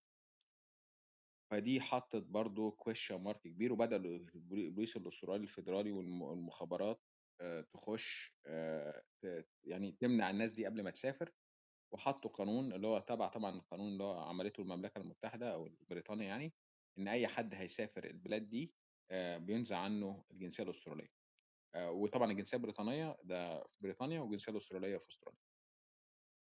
بس اللي لاحظنا آخر 5 سني ال آخر 5 سنين لأ، بدأت الموضوع يختلف، بدأ الاهتمام بالمنطقة المنطقة اللي هي جنوب غرب سيدني اللي فيها أغلبية لبنانية. أو بيتقال عليها بين قوسين مناطق الحبيبس يعني، بس ده تعبير دارج. آآ في اهتمام بالتعليم، مراكز تعليمية كتير جدًا. آآ في مشروعات خدمية كبيرة جدًا، حتى المطار الجديد هيبقى في سيدني في مطار في غرب سيدني. المطار الجديد الكبير يعني اللي هيحل مكان المطار اللي موجود حاليًا. بدأ يبقى في برامج في التلفزيون والإعلام إن هو لأ، التعبير عن بيظهر فيها اللبنانيين بصورة إيجابية، وده كان شيء بنلمسه كتير أوي، لدرجة إن مثلًا في ناس شايفة الموضوع بقى بزيادة، يعني في ناس شايفة الموضوع بقى بزيادة، لكن الحمد لله جاب نتايج إيجابية so far يعني. كان الفترة بتاعة ال الوقت ده، الوقت بتاع داعش كان في وزير هو حاليًا زعيم المعارضة، كان اسمه بيتر داتون، كان وزير الداخلية، و وهو أشار إن أكبر مشكلة حصلت في أستراليا إن إحنا استجلبنا المهاجرين جِبنا اللاجئين اللبنانيين، اللي هم كانوا بيقلدوا بالفرار من الحرب الأهلية اللبنانية. وطبعًا الموضوع ده خَد يعني خَد معارضة كبيرة جدًا، إن هو كان أساسًا في الحكم. المع المعارضة سواء من حزب الخضر أو حزب العمال يعني وقفوا له جامد جدًا. لكن لكن ويعني الموضوع طبعًا ما مرّش ما مرّش مرور الكرام يعني. ال ال اللي حصل زي ما قُلت آخر فترة إن لأ، يعني ال ال الحكومة الأسترالية بدأت برامج إدماج بقى الشباب دُولة، إن هو كان بيتسلط على الضوء مثلًا المخ تجارة المخدرات، الcredit card المضروبة، ال آمم مش عايز أقول الدعارة بس عشان بس تسليط إن كل ال كل ال كل ال كل ال ممكن جالية صينية، جالية فيتنامية، البي البيض البيض نفسهم بيشتغلوا في الحاجات دي، بس هم كانوا بيسلطوا الضوء على اللبنانيين لمّا يتمسك واحد لبناني بيعمل حاجة زي كده.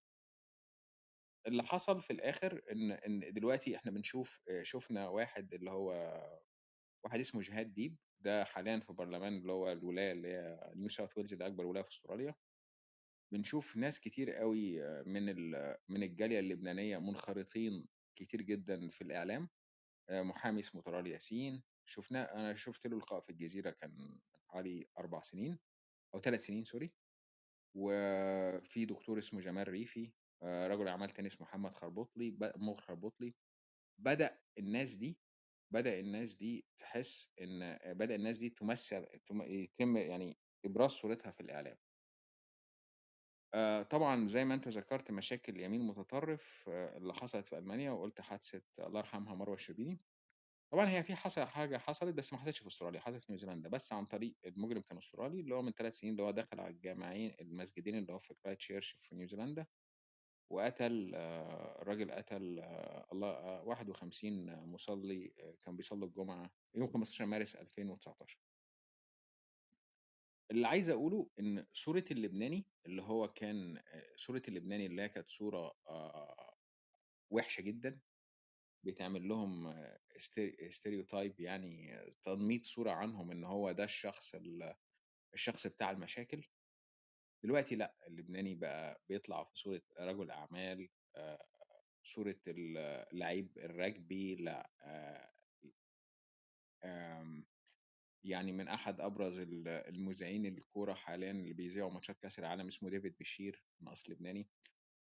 فبدأت الموضوع يبان ال- إن هو إن هو ده شخص عادي زيه زي ال- المواطن أي مواطن صالح. عايز يدخل ولاده مدرسة كويسة عايز يشرب قهوة كويسة آه، عايز يعيش حياة طبيعية في وطن جديد. فالموضوع تحسن بصورة كبيرة. مفيش الصورة اللبناني القاتمة اللي كانت موجودة بقالها أكتر من 20 سنة. لا دلوقتي الصورة تحسنت كتير. أنا شايف دور الدولة كان مهم جدا في إدماج المجتمع إدماج سوري الجالية دي. وإن هم كانوا دايما يقولوا للبنانيين إحنا مش حاسين إن إحنا لبنانيين. لما بنروح لبنان بيقولوا علينا إن إحنا أستراليين وقاعدين في أستراليا يقولوا علينا إحنا لبنانيين. هم مش حاسين في يعني مش عايز أقول صراع هوية كانوا بيحسوا بنوع من أزمة الهوية اللي موجودة موجودة عندهم. مع إن تعريف أزمة هويه ممكن يكون مختلف شوية بس هو ده الأقرب مثال ممكن أقوله يعني إن هو أزمة هوية بين ال- ال- ال- ال- اللبناني اللي عايش جوه أستراليا آه وان هو لما بيروح لبنان هم ما بيعتبروش إن هو لبناني لما بيجي أستراليا آه هو عايش في أستراليا اللي هو وطنه الجديد اللي اتولد فيه هو مش حاسس إن هو أسترالي إن هو أقل. لكن الموضوع ده تحسن كتير زي ما قلت برامج الإدماج بالذات لمنطقة جنوب غرب سيدني والتطوير اللي حصل فيها والطرق وغيرها واللبنانيين بصراحة اشتغلوا كتير قوي في مجال ال- ال- ال- التعمير وال وال- اللي هي الهندسة المدنية بالتحديد يعني. اشتغلوا وبصراحة يعني برعوا في الموضوع ده. وبقول مشروع مثلا كبير زي المطار الجديد اللي هو هيبقى في غرب سيدني اللي هيبقى أكبر مطار في أستراليا. مع آه، مع الإعلام الإعلام الصورة النمطية اللي كان بيمثلها عن اللبنانيين إن هم أشخاص شريرين آه، لأ الصورة اتغيرت. فأنا شايف مجموعة عوامل أدت إن الصورة بدأت تتحسن. المشاكل ما اتح- ما اتحلتش كلها ما نقدرش نقول المشاكل كلها دلوقتي الصورة وردية لأ لا زال لا زال في مشاكل لكن الصورة بقت أحسن. زي فكرة اللي أنت قلتها صورة التركي في ألمانيا. اللي هو التركي في ألمانيا كان اللي هو الشخص ال- اللي هو مش عايز يتحدث الألمانية عايز يتحدث التركية مثلا مكسل يتعلم اللغة. لكن حاليا التركي في ألمانيا كل حاجة. أوجور شاهين اللي هو عمل بايونتك أوزيل وجندوجان آه، أو لو خدنا الصورة ال wider المسلمين والعرب ال- النماذج اللي أنت قلتها الأربعة اللي دخلوا في البرلمان الألماني. آه، بس اللي حصل في أستراليا مثلا آه، مع الجالية اللبنانيه ما حصلش مع الجالية المصرية مثلا. ما حصلش مع الجالية العراقية وده كان شيء بس عشان الجالية اللبنانية أكبر جالية يعني. مع إن الجالية العراقية يعتبر جايين أغ- الأغلبية جايين برضو لاجئين زي الجالية اللبنانية لكن إلى حد كبير تفادوا المشكلة دي. حصل مشكلة يعني في حصلت مشاكل في ملبورن بين الجالية السودانية أو الساوث سودانيز بالتحديد إن هم قالوا إن هم بتوع عصابات ومش عارف إيه لكن برضو الموضوع ده بيتحل عن طريق قيادات الجالية آه والمجتمع الأكبر. آه فده ده باختصار يعني. هي في أوجه تشابه بين النموذجين التركي في ألمانيا واللبناني في أستراليا. في أوجه اختلاف طبعا إن أستراليا أوريدي دولة هجرة آه، دولة هجرة يعني عكس ألمانيا اللي هي ماشية في الطريق ده. آه، في طبعا الجالية اللبنانية ليها تاريخ أعرق شوية إن هم جايين من القرن 19 الجالية التركية أعتقد زي ما أنت قلت من الستينات أعتقد يا زاج ولا بعد الحرب العالمية التانية أعتقد بعد ما سنة عاشور 61 بعد الحرب العالمية الثانية كانت اتفاقات مع دول تانية لاستخدام عمالة لكن من سنة 61 بدأت آه، العمالة التركية تأتي إلى ألمانيا 1961 بالظبط. آه، تحديدا 30 أكتوبر. لكن هل هل حاليا صورة التركي اللي هي كانت موجودة في السبعينات والثمانينات ولحد ما التسعينات هي هي لسه موجودة في في الخيال الألماني؟ يعني مواضيع اللي لا. لسه لا لا لا. قطعا قطعا لا. في الخيال الألماني كان يظن في السابق أن هذا العامل سيأتي ليعمل ثم يعود إلى بلده. دلوقتي آه، ال- ال- ال- العقلية الألمانية تفهم جيدا أنها بدون المهاجرين لا شيء. بدون المهاجرين الاقتصاد الألماني لا شيء. وده يقال بشكل صريح جدا في جميع وسائل الإعلام المرئية والمقروءة والمسموعة آه، أنا كان في حتة كنت عايز أتكلم عليها ولكن نسيت. في حين إن شتاينمر ال- ال- الرئيس الألماني بيقول إن الحل يكمن في الاستعداد لترك النزعة القومية الضيقة المتغطرسة وراءنا والاقتراب من بعضنا البعض ونتعلم من بعضنا بعضا. هو أفضل شرط للتعايش السلمي؟ آه، يأتي يأتي أردوغان سنة 2008 آه، ويلقي بالخطبة الشهيرة له في كولونيا ويقول للألمان هو ال- الانصهار آه، ثقافيا الانصهار معكم ثقافيا هي جريمة إنسانية بكل المقاييس. ويعمل انقسام للمجتمع التركي اللي عايش في ألمانيا ما بين آه، المتمسكين بالنظرة القومية المتخطرسة وما بين ال- ال- ال- ال- ال- ال- آه، اللي عايزين ينخرطوا ويندمجوا مع المجتمع. بعد الخطاب ده انقسمت الجالية التركية آه، لجزء اسمه الأتراك الكماليون ودول اللي هو الأكثر علمانية وفي الجزء الثاني اللي هو ينتمي إلى حركتين آه، ميلي جروش وجماعة كل دول بيميلوا أكتر إلى إن إحنا متمسكين بقيمنا ومش راضين يعني الجزء الثاني ده يرفض التقديم على الجنسية الألمانية بالمناسبة وأغلبهم عايشين بإقامة دايمة مش راضيين يقدموا على الجنسية الألمانية. ليه؟ رجب طيب أردوغان ينتصر في تركيا بأصوات المهاجرين من في الخارج. راجع أي نتائج إحصاءات أو انتخابات هتلاقي هذا الكلام. فأنا أرى إن إن المصالح السياسية أو الكونفليكت السياسي آه، يلعب دور كبير في زيادة الهوة ما بين أو أو عائق من معوقات الاندماج الجالية التركية في ألمانيا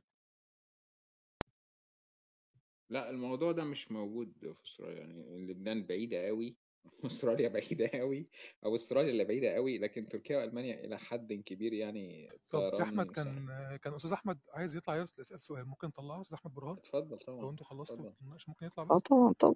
أنت افتح المجال للأسئلة لو لو اللي بدي يخلص آه يعني. أنا آه بالنسبة لي طيب خلصت. أنا شبه خلصت يعني أنا ممكن بالأسئلة طيب. نفتح مواضيع تانية وأنا ممكن برضو كمان شوية نتكلم على خبرة الناس اللي هم المهاجرين من الصعيد للقاهرة. أي حد عايز أسئلة في الخبرة من الصعيد إزاي الناس تيجي من سوهاج مثلا يجوا إزاي؟ يستخدموا الحاجات إزاي بشكل واضح ممكن نبقى نساعدهم في أنا عندي خبرة أنا عندي خبرة في الموضوع ده كبيرة جدا يعني. كلنا عندنا خبرة والله. خبرة الصعايدة مهمة جدا. اتفضل يا باشمهندس. صباح الخير الأول عليكم جميعا. أم، الأول سؤالي اللي كنت بعته لك يا يا you know هو already أستاذ ساج جاوب عليه. بس في سؤال تاني بس آه، ممكن قبل ما تتكلم يا باشمهندس أحمد تقول للناس اللي هم قاعدين في ألمانيا يجيبوا منين جبنة رومي؟ لأن دي خبرة حياتية مهمة.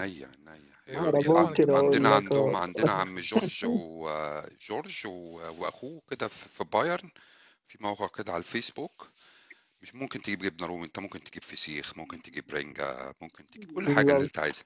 أي حاجة بالظبط. تتخيلها يعني. في نشاط اقتصادي جامد يا أستاذ نوي لو أنا كنت عايز أجيب صور السيد الرئيس عبد الفتاح السيسي هل الراجل ده بيوفرها ولا ما؟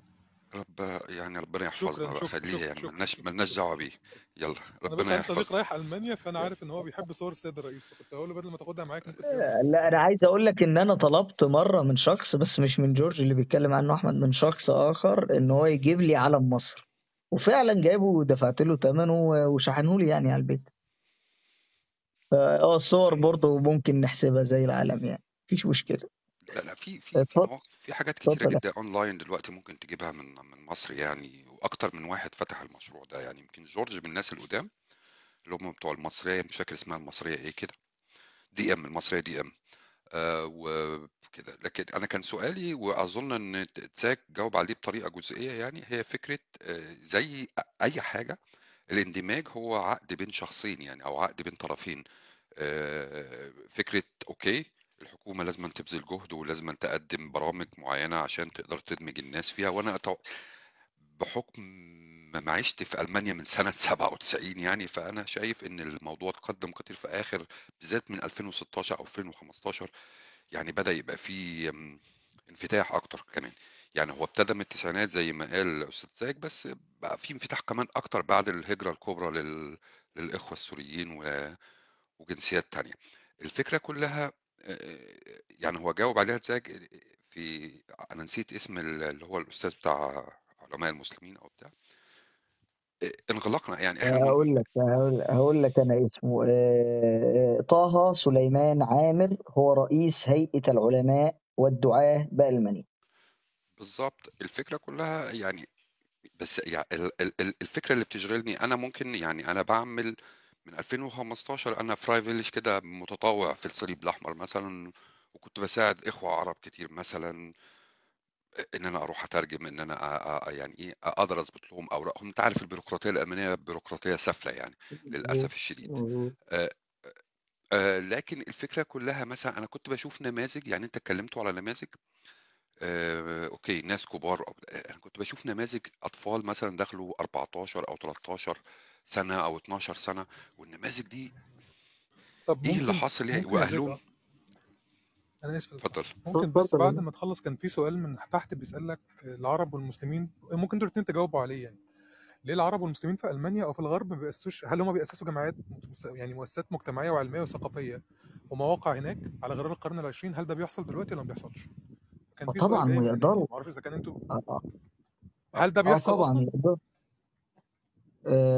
ده بيحصل طبعا ده يعني بيحصل بيحصل طبعا. دلوقتي وإحنا بنتكلم في جمعية معينة مثلا في ألمانيا ممكن نحطها على الجروب فوق في حاجة معينة المسلمين ممكن يروحوا لها؟ هل بيعملوا قوائم للناس مثلا؟ في في آه آه خليني هعمل آه آه، في اولا في آه مؤسسات عربية بت- بتبقى عام- عاملة مثلا مع- معرض للكتاب العربي دول بيبقوا موجودين. في مؤسسات عربية إسلامية جمعيات عربية إسلامية آه واخدين تصريح من الدولة بمم- بممارسة هذا النشاط الاجتماعي في تعليم اللغة العربية وتعليم الدين الإسلامي آه بشكل صريح وبيكون عليها طبعا رقابة من الدولة زي أي جمعية أهلية موجودة. آه، وقائمة على تبرعات المسلمين. ده موجود. آه، هجيب لك برضو لينك لحاجة زي كده. طب أقصد هل هم بيساعدوا الناس مثلا زي الناس اللي عايزين يعرفوا عن الإسلام؟ أكتر؟ لا أنا بسال على أستراليا وبسال على ألمانيا على الاثنين هل مثلا لو في حد عايز يخش الإسلام يعني الفترة اللي فاتت مثلا مونديال قطر آه، هو في حد مثلا بيقول إن هم إخوان مسلمين؟ أنا ما أعرفش هم إخوان مسلمين ولا لأ بصراحة. بس هو في ناس كانت بت- بتتكلم إن مونديال قطر كان فرصة الناس تتعلموا الإسلام بشكل أو بآخر. هل الجامعات اللي هناك دي لو في حد عايز يعرف عن الدين أو حاجة بيقدموا له صورة بيشرحوا له الدنيا ماشية إزاي الدين آه عامل إزاي الصلوات والحاجات اللي من طبعا. ولا؟ آلاف آلاف طب المسلمين ممكن تبعت لي لينكات ليها في أستراليا وفي في ألمانيا لو سمحت؟ أنا هبعت لك في ألمانيا. ابعت أستراليا للفيديو والفيديو في هحطه على القناة الاثنين في في أستراليا no؟ آه، في يوم كده بيبقى اسمه open mosque open open day للمساجد يعني. يوم مفتوح كل آه، آه، مسجد في كل مدينة كبيرة بيبقى مفتوح لغير المسلمين إن هم يدخلوا. بيتم الج... يعني بيحاولوا يتعرفوا على ال... يعني الناس اللي عايزة تعرف إسلام. أنا مرة حضرت اليوم ده. بيبقى في مشايخ طبعا موجودين. بيبقى يتم التعرف على الدين يعني بالشكل أوضح بيبقى في مشايخ بترد على جميع أسئلته أسئلة الناس اللي هي بيبقوا مثلا ناس من من طلاب صغيرين جدا في المدارس لحد ناس كبار جدا جدا من جميع من جميع الأديان والجاليات اللي موجودة في أستراليا. الحاجة الثانية بس دي يمكن خاصة بأستراليا شوية ونيوزيلندا بالتحديد إن دي دول معتمدة على تصدير اللحمة الحلال بين قوسين.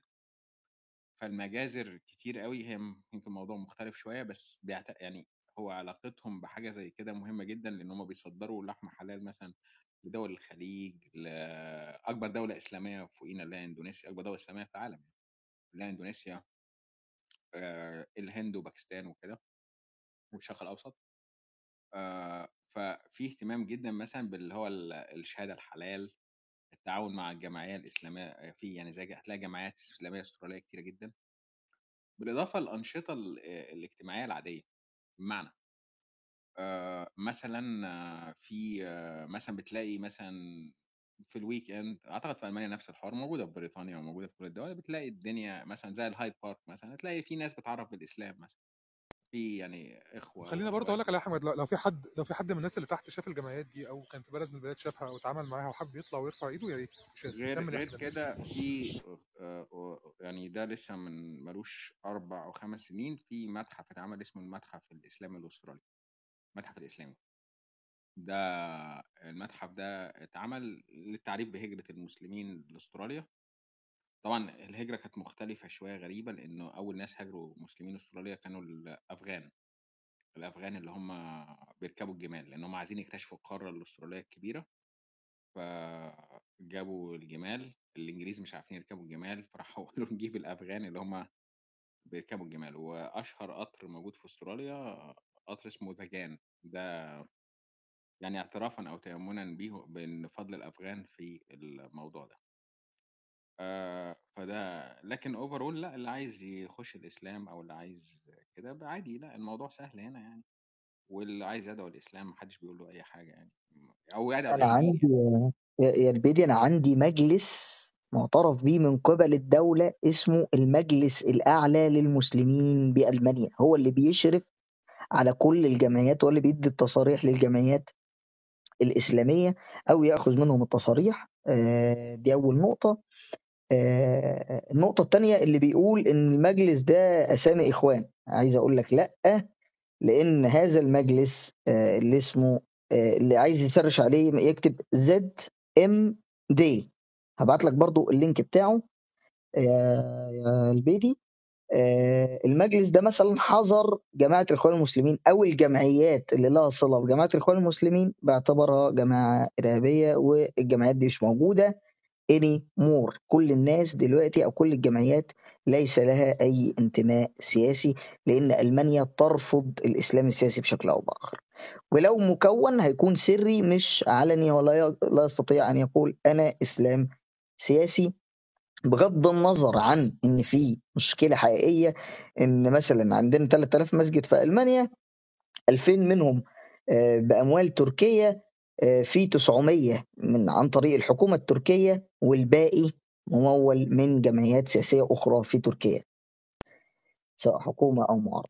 فالإسلام السياسي مرفوض بشكل أو بآخر في ألمانيا. فأي خليني أقول اتهامات ازاك هذه الجمعيات اتفضل اتفضل. ذاك ذاكر يعني خليني أقول لك بعيد عن الجمعيات ال- اللي هو ذكرتوها يعني أو جماعات الدين كده كده التبشير أو الدعوة للإسلام موجودين ممكن تلاقيهم في أي شوارع كبيرة في ألمانيا يعني في الشوارع اللي فيها markets كبيرة أو في أي market بتلاقي كده جماعة أفارقة بيبشروا بالمسيحية بتلاقيهم دايما أفارقة.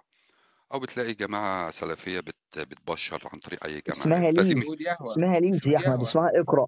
آه. جماعة بالظبط بالظبط بالظبط فمش هي دي القصة. القصة في جمعيات تانية موجودة وفعلا بينشرها في جمعية على ما أتذكر كانت دكتوره هناء مش فاكر الاسم كامل كانت فاتحاها مثلا في هامبورغ. الجمعية دي قصتها كلها إن هي بتساعد كل المهاجرين وكل الناس القادمين العرب آه، عشان الاندماج بطريقة معينة. بطريقة معينة زي إيه؟ يعني أنت مثلا جاي معاك ابتدائية معاك إعدادية معاك دبلوم معاك بكالوريوس. بتقدرك بتقدر تد- تدمجك في النظام التعليمي أو تعمل لك زي نوع من Anerkennung تساعدك إزاي تعمل Anerkennung لشهاداتك دي وانك أنت تقدر تندمج عشان تقدر تن... تقدر تندمج. ففي جمعيات من دي كتيرة موجودة في ألمانيا. آه، يمكن مش مشهورة بنفس الشهرة بتاعت الجمعيات الدينية. آه، لكن آه، لأ ال activities دي أو النشاطات دي موجودة و- والعرب شاطرين فيها ويعني وفي نماذج سورية ومصرية كتير جدا يعني ناجحين بطريقة ما إنما مش واخدين نفس الزخم اللي بياخدوه الجمعيات التانية أو الجمعيات اللي بيبقى فيها يعني بي- بيطرحوا دايما قضايا فيها نوع من أنواع الجدال الجدال ال- ال- ال- العميق يعني. بس. بس برضه أنا حابب إن أنا أقول يا جماعة الإسلام مش الإخوان المسلمين. آه الإسلام اعم وأشمل بكتير من أي جماعة إن هي تتكلم باسمه. آه والإسلام مش الإسلام السياسي. لو حتى خدنا نسبة وتناسب هو عددهم قليل جدا. آه وزي ما قلت الجمعية اللي مسؤولة عن الإسلام في ألمانيا اسمها المجلس الأعلى للمسلمين في ألمانيا ودي مش عليها أي علامات استفهام.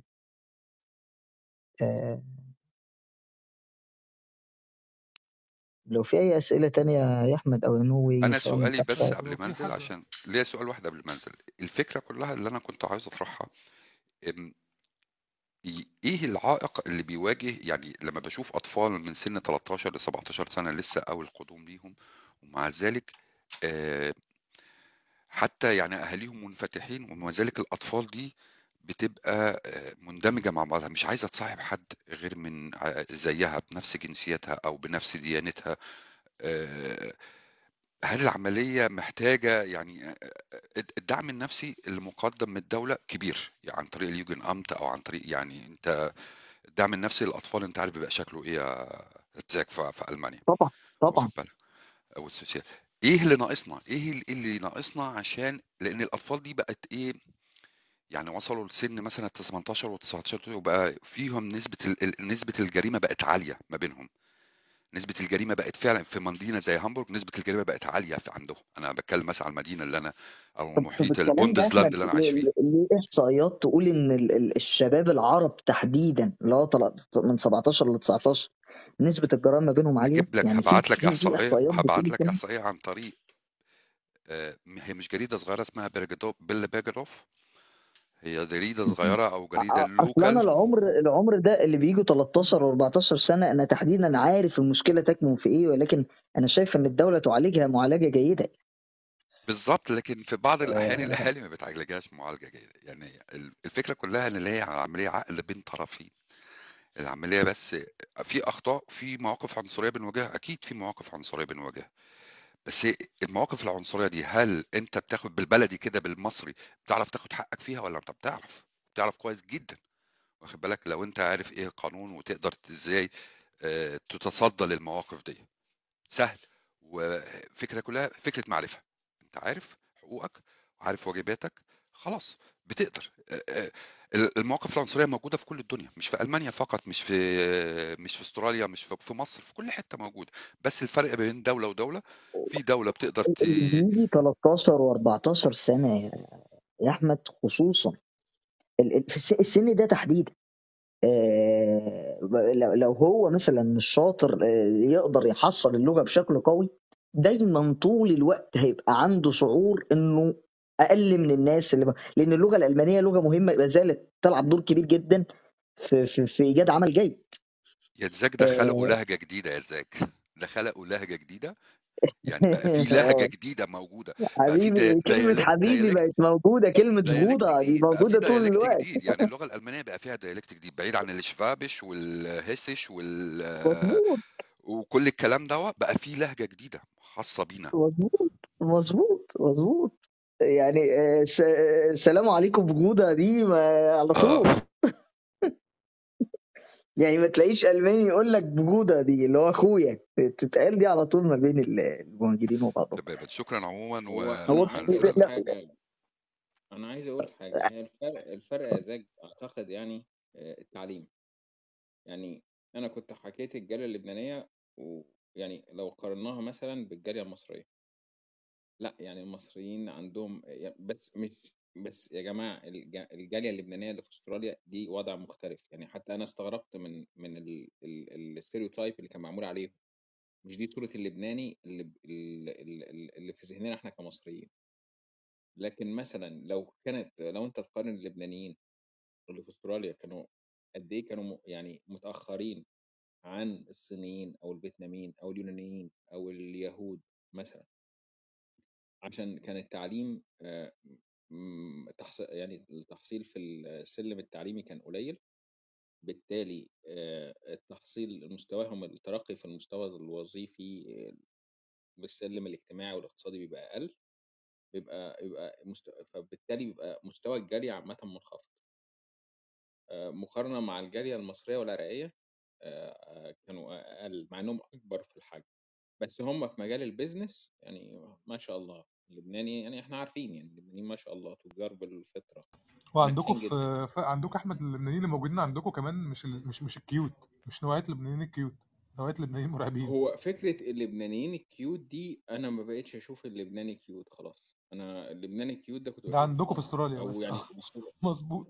أنا ما بقتش أشوف لبناني cute لأ ما هو اللبناني آه، إنسان آه، rough أهل جبل ناس أقوياء ناس شجاعة ده ده ده تخيلي عن اللبناني بعد ما اتغيرت صورة اللبناني في ذهني من بعد ما جيت.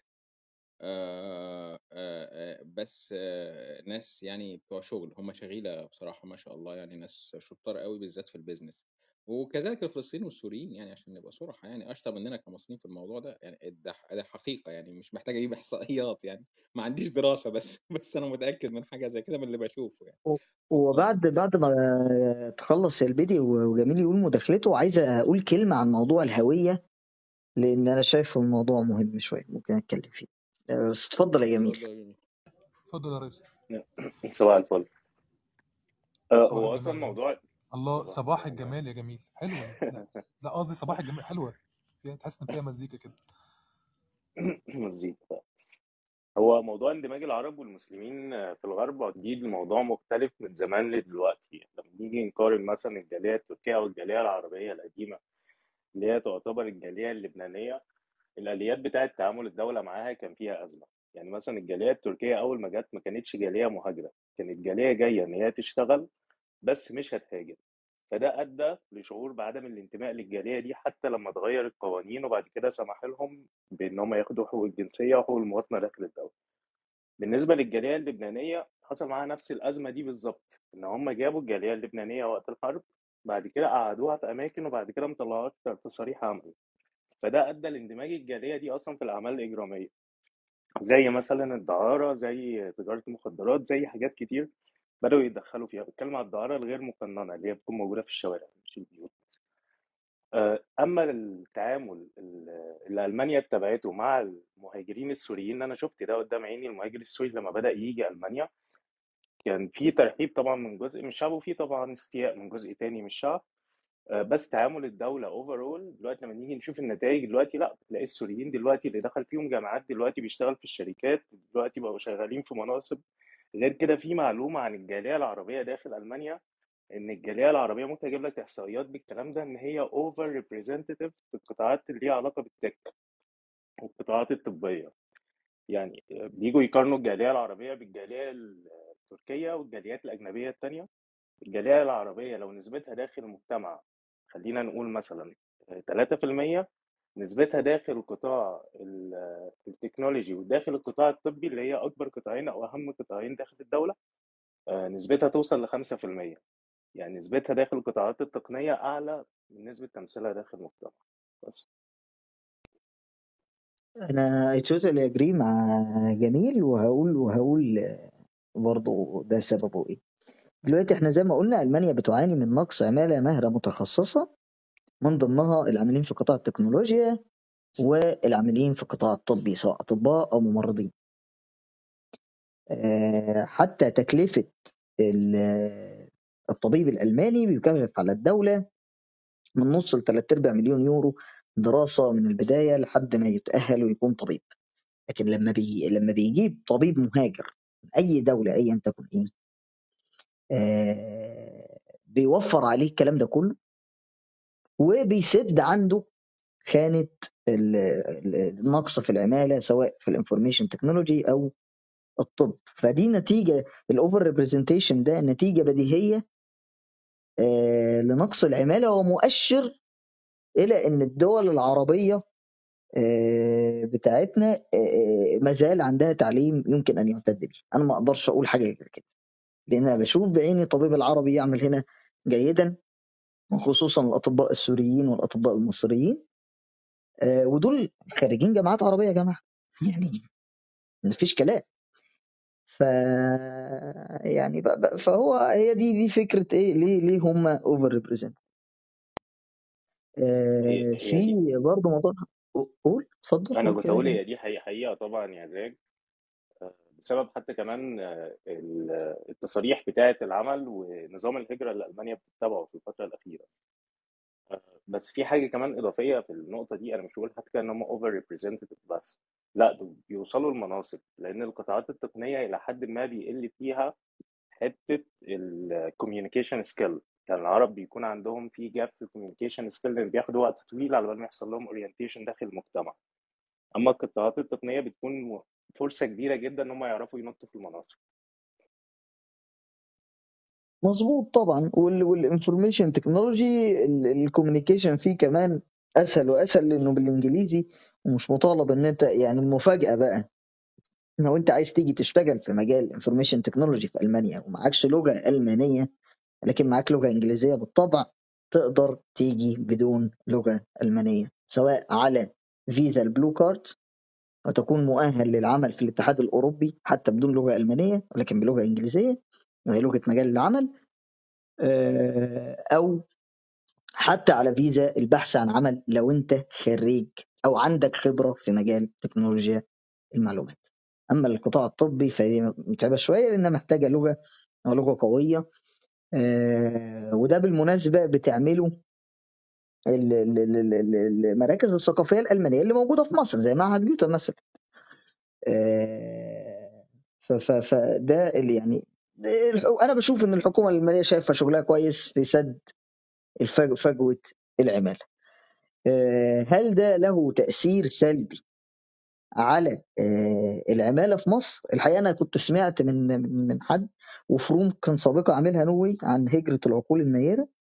إن ممكن مصر تقع في أزمة نقص أطباء في خلال الأربع سنين الجايين بسبب هذا الموضوع بسبب فتح الهجرة لألمانيا وبريطانيا تحديدا آه، واجتذاب الأطباء آه، الحقيقة أنا أتمنى بقى يعني ده ما يحصلش أو أتمنى إن الحكومات الحكومة العربية والحكومة الحكومة المصرية تحديدا آه، ترى أين المشكلة وتحاول علاجها يعني.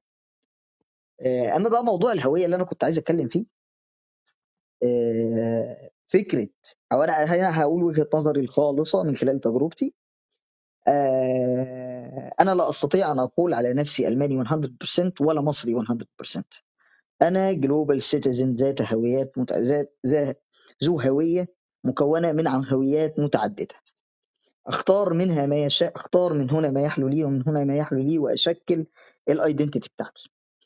آه في ناس كتير بتعمل زيي وعملت زيي. آه في ناس كتير عملت زيي وبتعمل زيي. آه ودول بيكونوا بيشكلوا نتائج ناجحة جدا في الاندماج آه هل في ناس متمسكة بهويتها مع عدم فرض هويتها على هوية الدولة؟ لأن أنا أنا ما عنديش حاجة اسمها هوية هوية الدولة الوحيدة هي أن تقبل باختلاف الهويات أو تعدد الهويات فيها.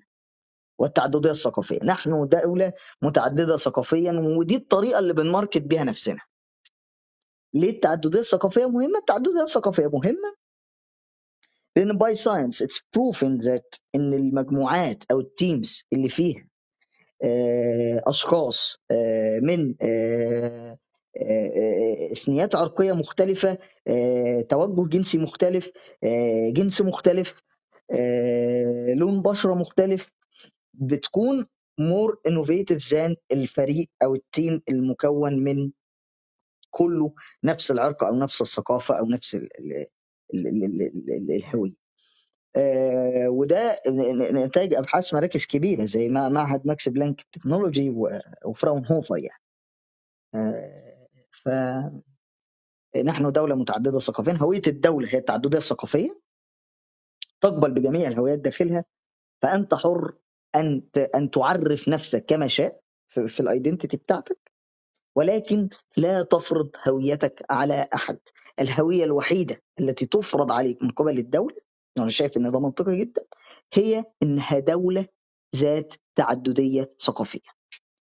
آه، إن قبلت بذلك أهلا بك إن لم تقبل فهناك مشكلة لأن ده كونفليكت صارخ وصريح ما بين هوية الدولة وما بين آه، فكرة عدم تقبلك آه، الهويات المتعددة التي يجمعها مكان واحد تجمعهم مصالح اقتصادية واحدة. كل البشر تحت المانيا تجمعهم مصالح اقتصادية واحدة وكلهم يجب أن يعملوا من أجل مصلحة الاقتصاد الألماني. اتفضل يا أستاذ أحمد معاك المايك لا لا لا أنا هي حاجة غريبة شوية. أصل ألمانيا مثلا وفرنسا ممكن بريطانيا مختلفة شوية. المانيا وفرنسا آه، وأغلبية دول أوروبا بتحس عندهم ثقافة عريقة كده. أنا مؤمن بتعدد الهويات يعني. أنا أنا ممكن أبقى مسلم آه، في وقت أبقى عربي في وقت أبقى شرق أوسطي وقت أبقى أفريقي آه، وقت مصري وقت صعيدي. آه، دي كلها يعني زي ما بيقول كده I wear all these hats يعني. اهلاوي whatever أحمد؟ آه، لا زملكاوي. آه، بس من جزء من هويتي. الفكرة العامة الفكرة العامة مثلا في البلاد اللي هي المهجر زي كندا أمريكا أستراليا نيوزيلندا فكرة ال- الاحتفاء بال... بالتعددية ال- دي كبيرة قوي يعني مثلا هتلاقي في احتفال بال Chinese New Year العام الصيني مثلا احتفال بالديوالي العيد الألوان الهندي احتفال بالنيروز أو اللي هو بيحتفلوا بيه إخواتنا ال- الإيرانيين والأكراد وال... وال... والأفغان واللي في المنطقة دي يعني اللي هو احتفال الربيع يعني.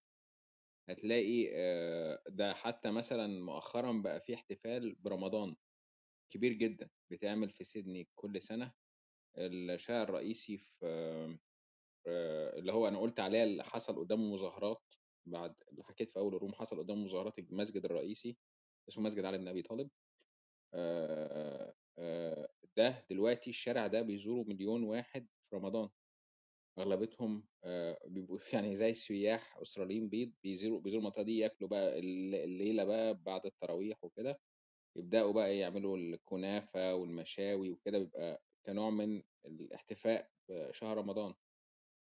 فالفكرة عامة أنا كنت بلاحظ أغلبية دول أوروبا ممكن الموضوع يبقى اتغير أنت وجميل ممكن تعرفوا أكتر وأستاذ أحمد تحت إن الموضوع اتغير بقى فيه احتفال بكل ال... بال بالأحداث بال... بال اسمه إيه ده بال... بال...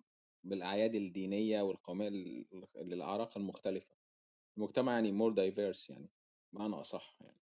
آه، المجتمع بيستغل زي ما أنت قلت يا زاك بيستعد بيستغل التعددية الثقافية ج- كنوع من الإثراء ال- الإثراء ال- اللي بيعود على المجتمع ويستغلوه إن هو يتقدم يتقدم في الم... يتقدموا المجتمع اقتصاديا وغيره. لكن طبعا المجتمعات اللي بتبقى صنف واحد اسطمبة واحدة كل الناس أهلاوية دي بتبقى مجتمعات للأسف آه، آه، لل- للأسف اسمه إيه ده بتبقى مجتمعات يعني يعني مملة مملة حتى مملة يا يا يا البيت أنا ما أحبش أعيش يعني بعد ما عشت في مجتمع متعدد ثقافيا أقدر أروح أي ايفنت من أي ثقافة في أي يوم. ما أقدرش أرجع أعيش في مجتمع أحادي أحادي الهوية أو أحادي الثقافة أو أحادي الثقافة مش مش مش متعدد الثقافات. ما أقدرش ما ما ما أعرفش. أحس إن في حاجة غلط. فالاعياد اللي أنت قلتها آه، ليها ليها ممثلينها وبيحتفلوا بيها في رمضان آه، وفي الأعياد آه، الجالية الإسلامية تحتفل بأعيادها. في آه، عيد برضو آه، في اليابان بتعمله كبير جدا بتعمله الجالية اليابانية. كل عام ويحضره الألمان. آه، ده برضو وبيحضروا ناس بيحتفلوا هنا بأكتوبر فيست by the way بيحتفلوا هنا بأكتوبر فيست. خلي بالك بيحتفلوا في مثلا مثلا أكتوبر فيست حاجة من جنوب ألمانيا آه، بيحتفلوا بيها عندك في أستراليا. فدي دي, دي ده بقى الجمال آه، في المجتمعات ذات التعددية الثقافية وألمانيا أدركت ده. يعني ألمانيا رأت النموذج الأسترالي والنموذج الكندي ونحتذي به الآن في برنامج النقط النقاط اللي, هيتم تطبيقه أو بي- بيتم مناقشته الآن وهيتم تطبيقه في في الربع الثاني في الربع الثاني أو أو الثالث من 2024 آه، ف في إضافة صغيرة يا آه، للنقطة ديت إن في دراسة من آه، ماكس بلانك Institute بيتكلم عن آه، مصطلح ال Biodeutscher. في مصطلح بيتروج له من الأحزاب العنصرية في ألمانيا اللي هو مصطلح إن أنت ألماني عضوي يعني جاي من جدود ألمان. ففي دراسة اتعملت عن نسبة الألمان العضويين. فالدراسة بتقول إن 40% من الألمان الموجودين آه، دولت بيجوا من أجداد ألمان يعني جده على طول ألماني. و60% آه، الأجداد بتاعتهم مش ألمان. فقصة تعدد تعدد الثقافة موجود بس مش داخل الإيفنتس وكده حتى داخل الأشخاص ذات نفسها إن 60% من المجتمع أجدادهم مش ألمان. المجتمع رفض بشدة آه، مصطلح ال Biodeutscher وموجود هو موجود في فرنسا وانتشر اسمه Français de souche انتشر في المجتمع الفرنسي وما أعرفش ليه لكن المجتمع اللي هو انتشر ما بين ما بين افراد المجتمع نفسه في فرنسا. آه، له نفس الواقع بتاع ال Biodeutscher لكن مصطلح آه، ال- ال- ال Biodeutscher الشعب نفسه رفضه آه، ولم ينتشر في ألمانيا آه، ولو سألت أي الماني عن هذا المصطلح حتى لو هو بيو دوتشر هيقول لك أنا ما سمعتش أصلا عن هذا المصطلح. على عكس خونسيدي سوش اللي هو بقى معروف جدا ومنتشر في فرنسا.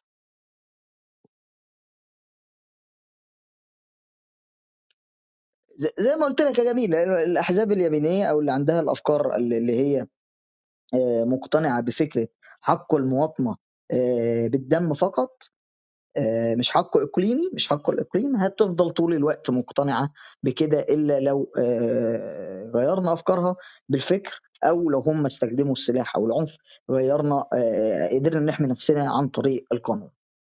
ده هيفضل موجود وتحدي هيفضل قائم إلى أن ينتهي مع الوقت وأنا أتخيل إن مستقبلا آه، ده هينتهي مع الوقت.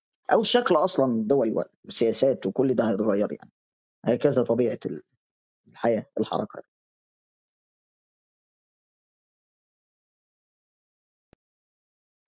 طيب أنا شايف الروم طولت شوية وإحنا ما عندناش حاجة تانية نضيفها كده فخلاص يعني. آه آه آه لأ شكرا شكرا جدا يا وشكرا جميل وشكرا العفو يا نوي العفو يا البيدي. ونلتقي في روم أخرى. إحنا بكرة عندنا روم عن استنى أفتكر هو هيبقى حاجة مهمة. آه. معانا مستر جوزيف يوحنا بكرة. هو هو هو هو كلمني على نوع فيزا جديد آه، سريع جدا للهجرة لأستراليا. أنا معرفوش هو هيشرحه بكرة.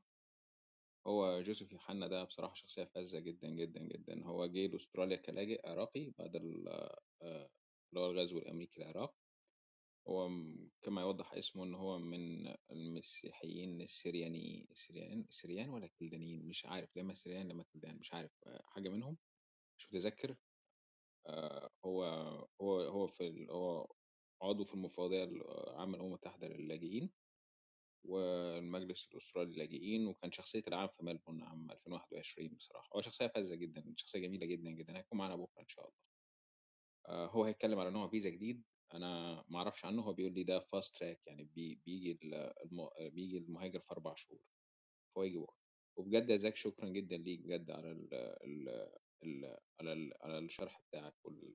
يعني لا لا العفو على إيه؟ أنا بس ده أنا بشكرك إن أنت عملت ال room في هذا التوقيت لإني أرى آه، يعني توجهات تشحن ضد ال- ال- ال- المجتمع الألماني وده شيء ضايقني بصراحة لإن الحقيقة عكس ما يقول وما يروج ولكن جايز في مصالح سياسية زي ما قلت كونفليكت في المصالح السياسية بتعمل أكتر من كده. فاتمنى شكرا يا إن الناس تبحث. أنا استفدت جدا من الروم وشكرا جدا ليك والله. بجد تعبتنا جدا وتعبناك قصدي معانا جدا و... والواحد قاعد يفكر في حاجات كتير أنت قلتها. شكرا جدا يا زيد وشكرا على المعلومات وشكرا على شكرا لك قول أنت كان عندك جملة أخيرة يا كابتن زيد الناس اللي سمعت لا أنا مش عندي جملة أكتر. آه ممكن أقول جملة أخيرة. آه آه، تحقق آه، إحنا دلوقتي في زمن كثرت فيه وسائل المعرفة. آه، وخصوصا بعد التكنولوجيا أرجوك أن تتحقق من المعلومة من مصادرها. آه، وتنتقي مصادرك. آه، وده أنا بقوله لنفسي قبل ما بقوله للناس. آه، شكرا لكم جميعا. شكرا زيد شكرا يا البيتي جدا